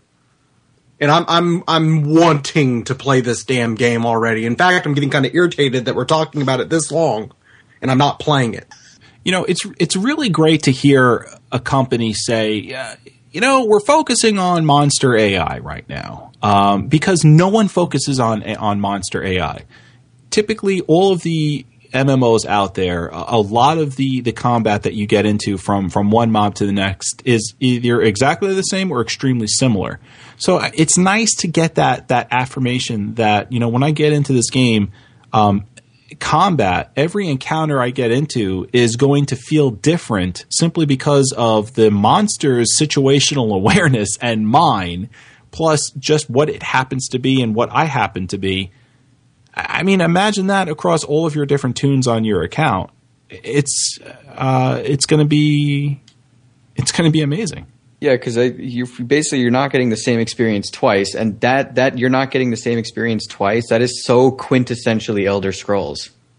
Yeah, I mean, I understand the fact that yes, the same exact c- carbon copy of an enemy is going to probably attack and do the same sort of thing, but just because it's on different situation, it's going to act different. And I love how they're going into where exactly that. If it's dropped into a different situation, it needs to interact with its surroundings or find a place to hide or a perfect, all these different things. A perfect example of this, uh, just real quick, is you know you fight you fight a fire mage. Bing bang boom, you know, he throws a couple of fire spells at you, you down him, you're good. You walk a little bit further down the hallway, you fight another fire mage.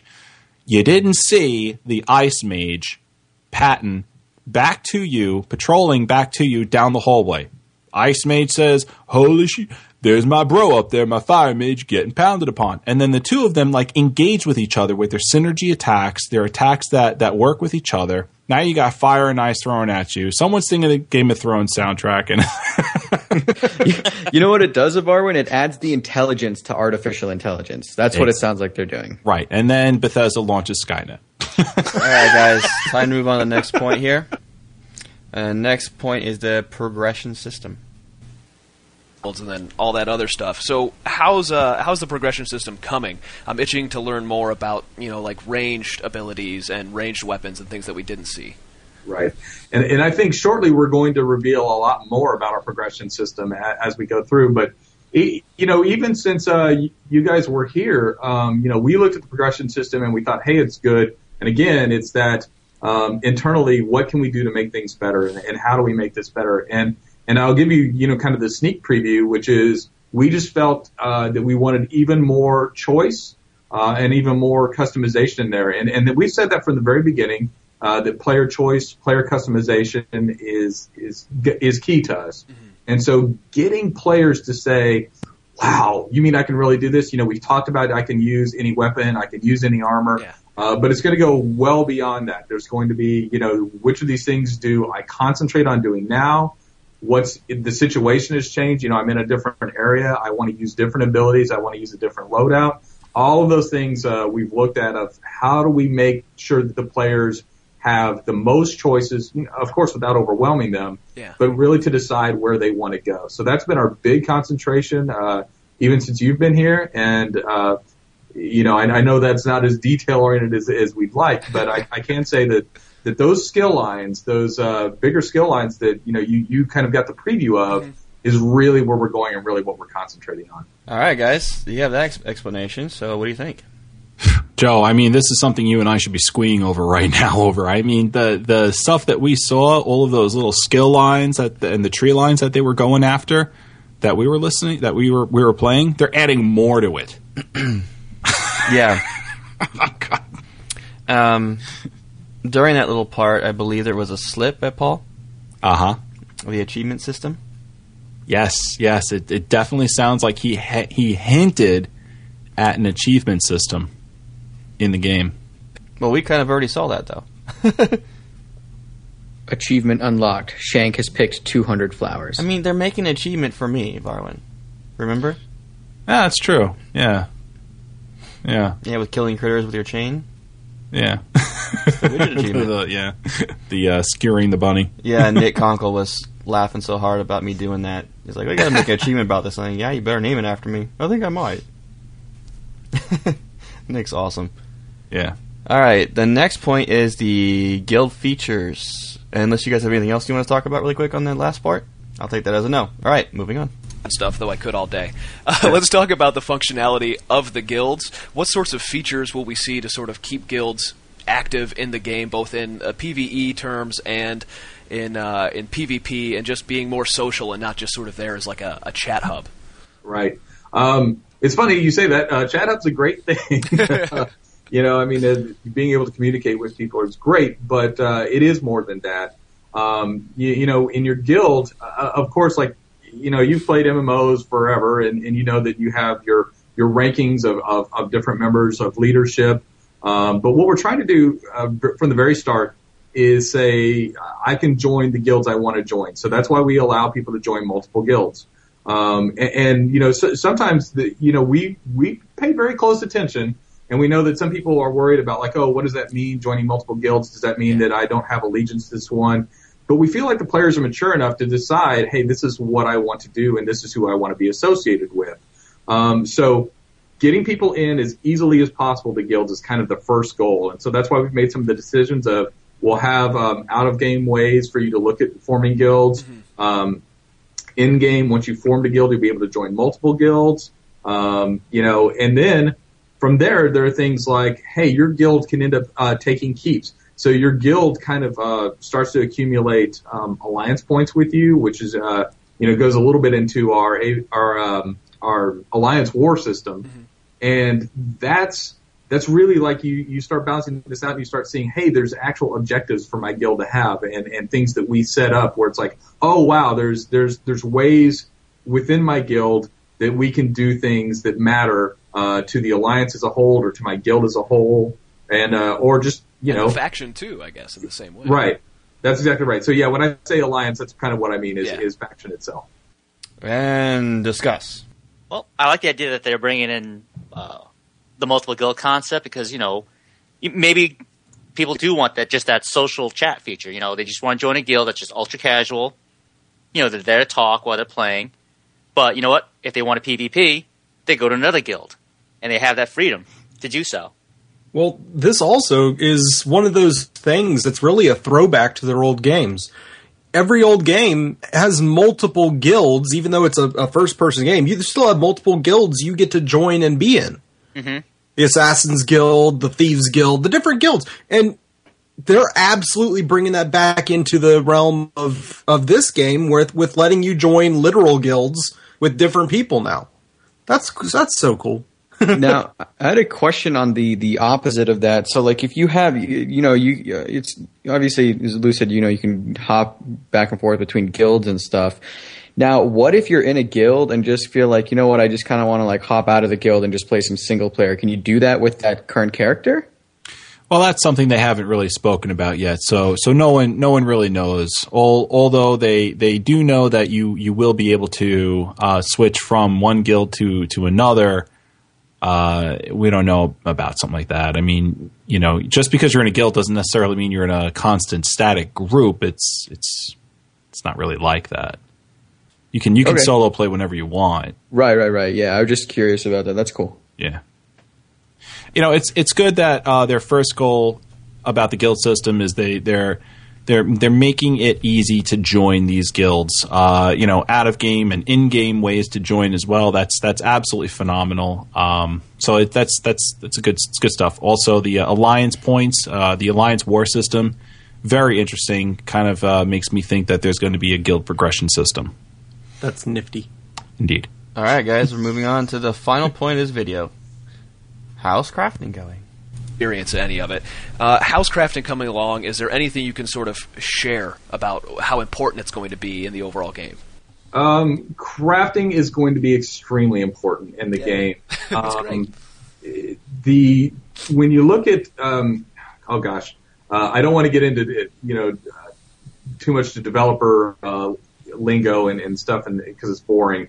Um, but the you know there's several ways that items can enter the world, and we, we call them faucets or, or, or whatever you want to look at it. Um, and one of the ways is through crafting. And so what, what we're making sure of is that each faucet is somehow valuable to the world, and, and that means um, when I go into dungeons or instances, when I go uh, vendors, yes, vendors will be very important in the game. Um, crafters will be important. All of these things kind of add to the greater economy uh, of different items, and so the way to find uh, the best item in, um, I, I guess you could say the best item of its class, the best item of its type, uh, could be through any of these various different faucets. And it's kind of up to the players to learn, oh, this is what I need to do uh, to go get this, or this is what I want to do to go get this. Um, and and the idea is is that we reward players uh, for being more broad as, as far as um, you know, kind of their general play style. But we would never punish people if they said, "Oh, I didn't want to go over here and do this." Okay. Um, so that's been really important in, in developing that system. Um, but crafting is really about uh, a trial. I want to I want to go out. I want to be able to go into the world. I just want to be able to craft. It, it, I I want to be able to try alchemy. I want to be able to try blacksmithing. I want to be able to try whatever. And so we say, yeah, you can absolutely go try it. But when you want to master something, you really have to set it on. This is what I want to master. This is the thing that I think is the most important to me. And then that's how you kind of, you know, find your place into the community of, hey, I'm the best person for getting, uh, you know, this armor. So those now the crafting will be. You're saying, I don't mean to paraphrase, but it will be just as viable way to get your items as say going into dungeons and things like that. It will be one of the pieces that's important in uh, getting that. Yeah. So, Okay. so that is, I'm not saying that that's, you could replace crafting with dungeons. Mm-hmm. I'm saying that you'll, you'll probably need both. Okay, that's good. And if you though. don't, you'll need to trade. Yeah, well, because crafters, you know, categorically in MMOs, they always feel like I feel like they get the shaft. You know, they the stuff they make is never as good as what somebody could go out and, and get. But uh, it, it's good to know that you guys are definitely aware of that. Uh, Right. Uh, as as far as we're concerned, that is absolutely not true. Um, certainly hope that persists past it, but uh, our plan for now is to make sure that crafters are extremely important in the game. Excellent. oh my god! Oh my god! Oh my god! Oh my god! Okay, fine. Let Shane go. Okay, um, I am like so happy that he takes the stance that you know, guys, crafting is important because that is such a key component of the single player Elder Scrolls games. I mean, oh my god! And the fact that they're spending like that much time in detail and really like caring about that. Oh, Well, uh, I mean, Shank, um, not not to not to deflate, um, but I think this is the part where you know uh, we we you know you don't have you haven't played a lot of MMOs out there. Um, this is this is a common thing that's said, and honestly, I'm a hard sell when it comes to crafting. And Lou, I think you're about to bring up the same point too. Yes, go ahead.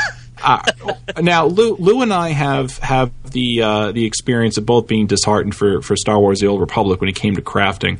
Ugh. Um, and I know I know Joe and I know Dave. Uh, you know that's in SWTOR, that's in Rift, that's in World of Warcraft. Yeah, Rift was just crafting was a joke. Yeah. Right. Um, when it when it comes and not not to sound like like a hater because we we're not doing that. I love crafting when it's done right. I don't know what you're talking about. If they do anything some similar to what um, EverQuest 2 did with crafting, it's going to be phenomenal.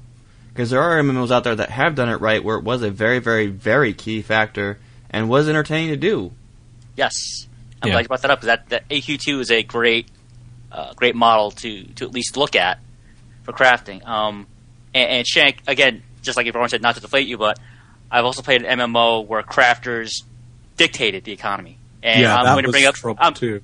I'm going to bring up Star Wars Galaxies. Okay, when you have crafters in that game who are literally on their own boards, setting the prices amongst themselves because they're they're the Uber crafters on the server, and the players have no say over it, and they can dictate. They can tell you, Shank, I want you to pay me three thousand gold for this piece for this sword. Well, why not? Th- I can go to this guy, and you know what he's going to tell you, Shank, I want three thousand gold for this sword. You know why? Because we can. Because you can't get it anywhere else through the PVE content. Only we can do it. And guess what? You either pay us or you don't get crap. or why couldn't you make it yourself then? In that case, because well there were some that were just so ridiculously rare and hard to find.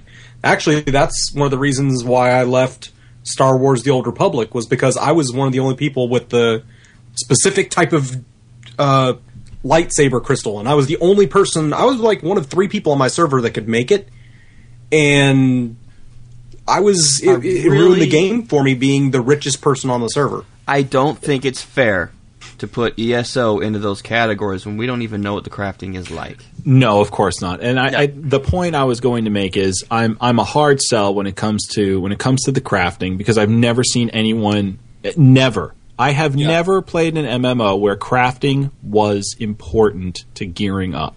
Everyone, every MMO I have seen has said it. They've never delivered. And if anyone can do it, I believe it's going to be the ZeniMax team. There were a couple of MMOs where the crafting was a big draw for a lot of subscribers. That's what held people. Star Wars, uh, was it Galaxies? Yes, it was Galaxies. and Elder Scrolls 2. I mean, it's the same thing as like for me. I've never liked PvP in any MMO. PvP is going to be a hard sell for me.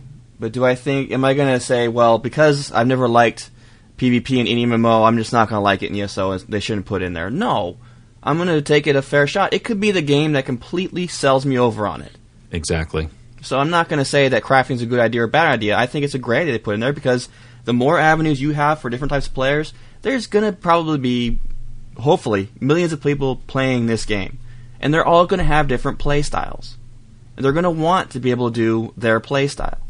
So giving them that option is a good thing, regardless.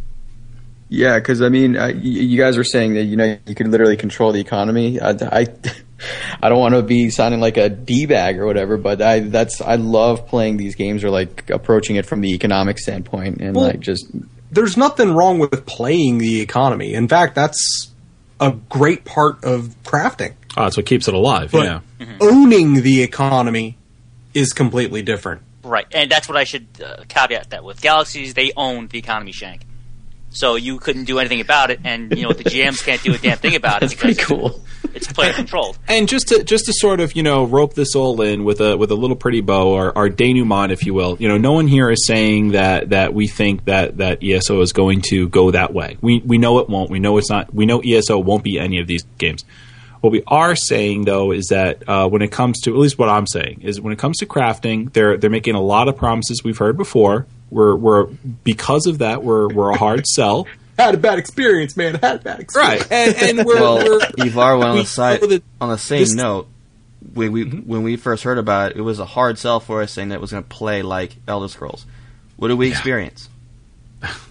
uh, So I'm, I'm tending to believe them with their promises at this point. So for me, from having experienced the game and what they promised us that we got to actually physically play and see, Mhm. they I, I tend to side with them.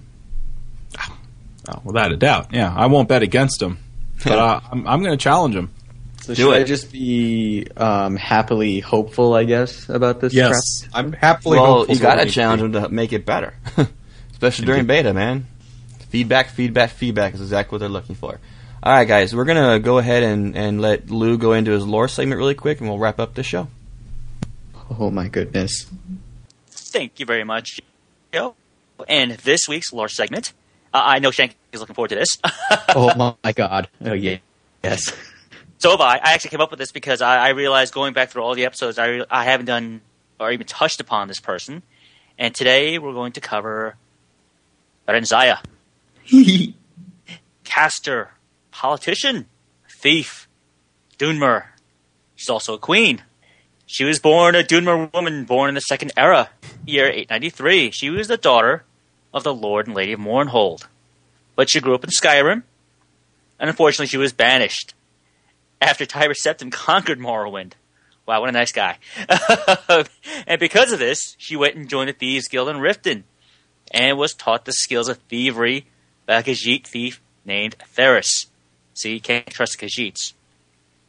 However, there was a general in the Imperial Legion named Symmachus, who was said to have the friendship and the ear of Tiber Septim himself, who, along his travels, captured her. She was then sent to the imperial city to spend some time as the part of the emperor's household as the queen of Morrowind. Now, Tiber Septim was fascinated with Barenziah's beauty. After Symmachus left to return to Morrowind, she had an affair with the emperor and became Oh. pregnant. Oh, Lego Yes. my prego, man. Hearing of her pregnancy, Tiber Septim became furious. to avoid any scandal, oh, he ordered the pregnancy to be aborted, and then he sent Barenziah to Morrowind. Hmm. Once there, she settled down with Symmachus, and from their marriage, she had Helseth and Morgaia. Now, in 376 in the Third Era, Barenziah was seduced by a bard, who was also a thief, known only as Nightingale. All Nightingale wanted was to retrieve the powerful artifact known as the Staff of Chaos, which was hidden in Old Mournhold. You know, the ruins beneath Mournhold. And due to his manipulation, Barenziah opened the way to Old Mournhold, allowing him to snatch the Staff of Chaos and disappear. Now, during her time with the Nightingale, she may become pregnant with a daughter. Barenziah gets around, dude. Yes. you know, I'm seeing, you know, is Isolde immortal after her? Who knows? According to Volume 2 of The Nightingales, Barenziah left the infant with a midwife to conceal her affair and possibly to avoid any additional scandals. Now, there's no information in the childhood of this girl, who called herself Dralsi. As an adult, however, she did manage to track down her father, the elusive Nightingale, in Skyrim. Dralsi settled there, and she also became a talented thief. She also got married as the years went along. And guess what? She had a daughter. And everyone's going to love this. She had a daughter named Karliah. After the theft of the Staff of Chaos, Barenziah and her children were sent to Cyrodiil for safety and to ask the Emperor for aid in treating the staff back from that thieving nightingale. It was during this time that the Emperor's behavior changed, and he raised taxes across the Empire. The people of Morrowind were understandably upset. They revolted, and in the fighting, Symmachus was killed. Now, back in the city, Barenziah met with the Emperor, Uriel Septim VII. Hmm, but she knew that this was not the real Emperor. It was a magically disguised Jagar Tharn.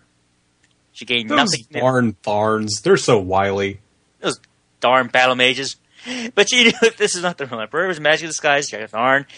She gained nothing from the audience and was then shocked by the news that Symmachus had been betrayed and murdered by the royal guard. As such, she had no time to mourn. She needed all her strength and wit to face Tharn. Now she found out along the way that Tharn had split the staff of chaos into eight pieces and hidden away in obscure places. She used his diary to figure out where he'd hidden the pieces of the staff. And after the last location was discovered, she and her children escaped the imperial city with King Eadwyre of Wayrest. Afraid of scandal, Tharn did nothing to prevent their escape. Barenziah later married King Eadwyre, becoming the Queen of Wayrest. He then adopted her children, Hels- Helseth and Morgaya. Wow, she's been married a lot, hasn't she? Jesus. She's like the Liz Prenup. Taylor of uh, Elder Scrolls. really? Get prenups and cameo. During her time at Wayrest, her biography, which was written, was banned. King Gortwog, where Sidian was getting information on all of High Rock's royal families and managed to get a copy of this biography.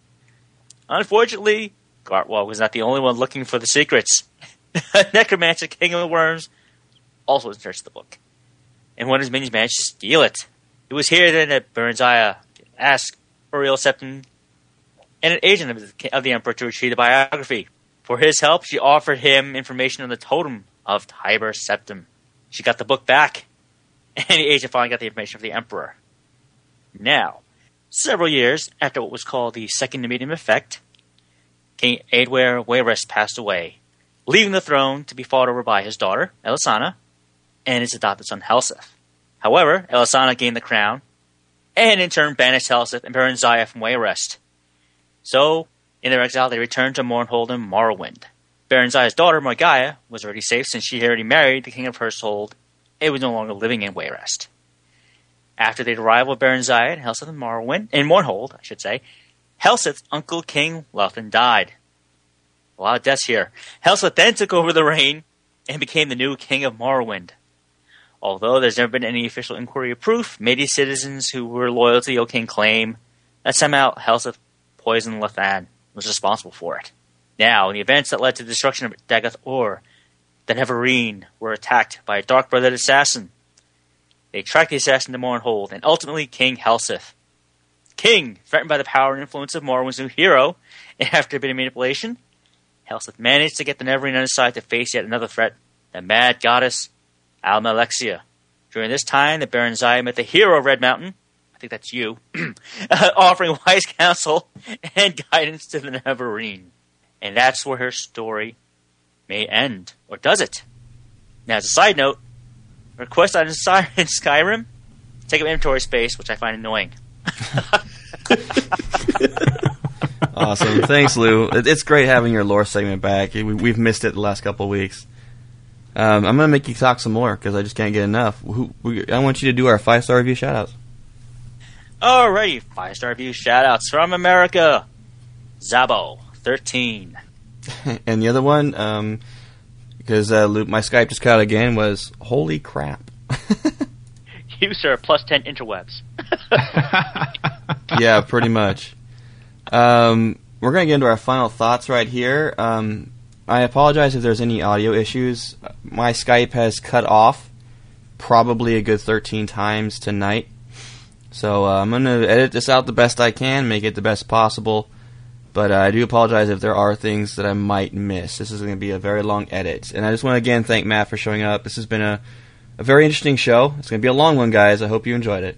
Yeah, uh, once again, you know, uh, obviously, thanks to uh, Matt Grandstaff for taking time out of his extremely busy schedule to uh, to come hang out with us today. Um, I hope he had a good time. We had an awesome time. It was great to have him. Um, I know uh, the chat room had a great time. Chat room, thanks for coming out. Uh, the, the information that came out this week uh, was just absolutely dripping with awesome and seething with leetness. to say the least. I, I mean, it was just great stuff. I'm glad that we took the time to go over every single um, important event and the the most important bits out of that stuff. Uh, don't don't miss out on any of it. Go out there right now. Take a look at the podcast at Paul Sage's interview. Uh, take a look at that ridiculously awesome um, uh, beta uh, trailer that came out. uh, the uh, the Alliance at War trailer as well, the lore trailer. Take a look at that. It's going to sell you on something that you've never thought you would definitely go for it, which is another faction. Great stuff. So, great week for us, and and thanks all for for checking us out. And Lou, My head's exploding. So much Elder Scrolls information. I feel like my head just can't get enough. It's so much, and I'm glad Matt was here to spend time with us. Glad to be back amongst all of you. I missed you guys the past couple weeks. and Dave. Um, what was the name of this thing? I may have to look it up. It's called The Elder Scrolls Online. what was this?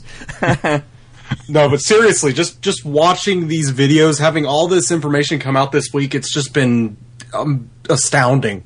And if you're not hyped for it yet, have you been living under a rock? What's going on here? I like that rock. I like my rock. It's a nice rock. It's mine. No, but there's it- it's awesome. Good, check it out. Check out our site if you want to see anything that's come out this week or that will come out in the future. Elder Scrolls off the record.com is the place you got to go with, especially with Shank. Thank you for all your crazy stuff that you've been putting out. Also, Oh, thanks pleasure. to Brian. Yes, our writing staff, head by Bradford, is is just great. Thank you guys for all the work you've done over the past week. Uh, Shank, you only get half a final thought. okay. Um, so I won't raise my hand for this one. I'm just so unbelievably excited and happy for. And that's all- it. There's your half.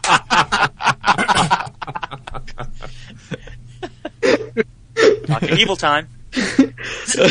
yeah, I, I'm just I am so unbelievably excited and happy, and man, putting out this information for you guys is amazing. It's really fun, and I am very seriously. I'm probably going to live stream some Skyrim after this, so hop on and join. All right, guys. Yvarwin, I am too seething with rage because of Skype right now. Would you please um, do how Yes. to reach us? Absolutely. Uh, how to reach us, elderscrollsofftherecord.com. Uh, you can get our podcasts there, but you can also get our unbelievable uh, news bits. If you if you've heard it through Elder Scrolls, you're going to see it on our website as well. It's a great place to go for for consolidated information. It's all around the internet, but you'll find it at home at elderscrollsofftherecord.com. Uh, QuestGamingNetwork.com is our portal website. Go there to access our website, ElderScrollsOffTheRecord.com and MinecraftOffTheRecord.com, as well as all of our future projects, our YouTube, our individual Twitter accounts. It's all there at QuestGamingNetwork.com. If you want to email this specific show, Elder Scrolls Off the Record at gmail.com is the place to go. Ask us a question, tell us how awesome you are, send us a picture. Uh, hopefully something in game, not of like your feet or something, because hobbits do that. Uh, YouTube.com. wow. YouTube.com forward slash Quest Gaming Network. That is the uh, that is our YouTube account. You can see all the things that we're posting there. Uh, where to listen to us? You can find us on iTunes, Stitcher Radio, Zune, yes, that old thing, and our RSS feed. You can use your favorite RSS reader. And if you uh, go to our website, you can access our feed and pick it up with your reader and have fun listening. All right, don't forget our other shows Minecraft Off the Record Live, Sundays at 7 p.m., and the QGN Community Cast, recorded every other Friday. If Twitter is your thing, you can certainly find us on Elder Scrolls, at Elder Scrolls Off the Record. Uh, follow us for all of our uh, all of our various awesome That's tweets regarding the Elder Scrolls lore, humor, our updates, and what's going on in the general. That's actually at Elder Scrolls OTR, not at Elder Scrolls Off the Record. Yeah, sorry about that. Uh, at Elder Scrolls OTR. Uh, Joe B.A. Wilson. Type that in. uh, Joe can be found at The Widget. I am Yvarwin. You may find me at Evarwin, E V A R W Y N. Uh, Lou is at GamerGuy11B, G A M E R G U Y 1 1B. And Dave is at DNForce, D I E N F O R C E. And Shank, our newest member here, can be found at Shank the Tank, S H A N K T H T A N K. And uh, the spelling on widget, guys, W I G I T. So if you want to find Joe at uh, at the widget, W I G I T. Elder Scrolls Off the Record well, I might want to turn up my volume here. Ellis was off the record as a Quest Gaming Network production in association with Millith Network, and I just want to say, foos for all you all next week. Take care, everyone. Be safe. May the Foos be with you. Keep it locked here to Elder Scrolls Off the Record, the home, the home where Tamriel lives. Good night, everyone. Glad you're all here. See you all again next week. Fus Ro Dah, y'all. See you later. Till next time, guys. Shadow hide you.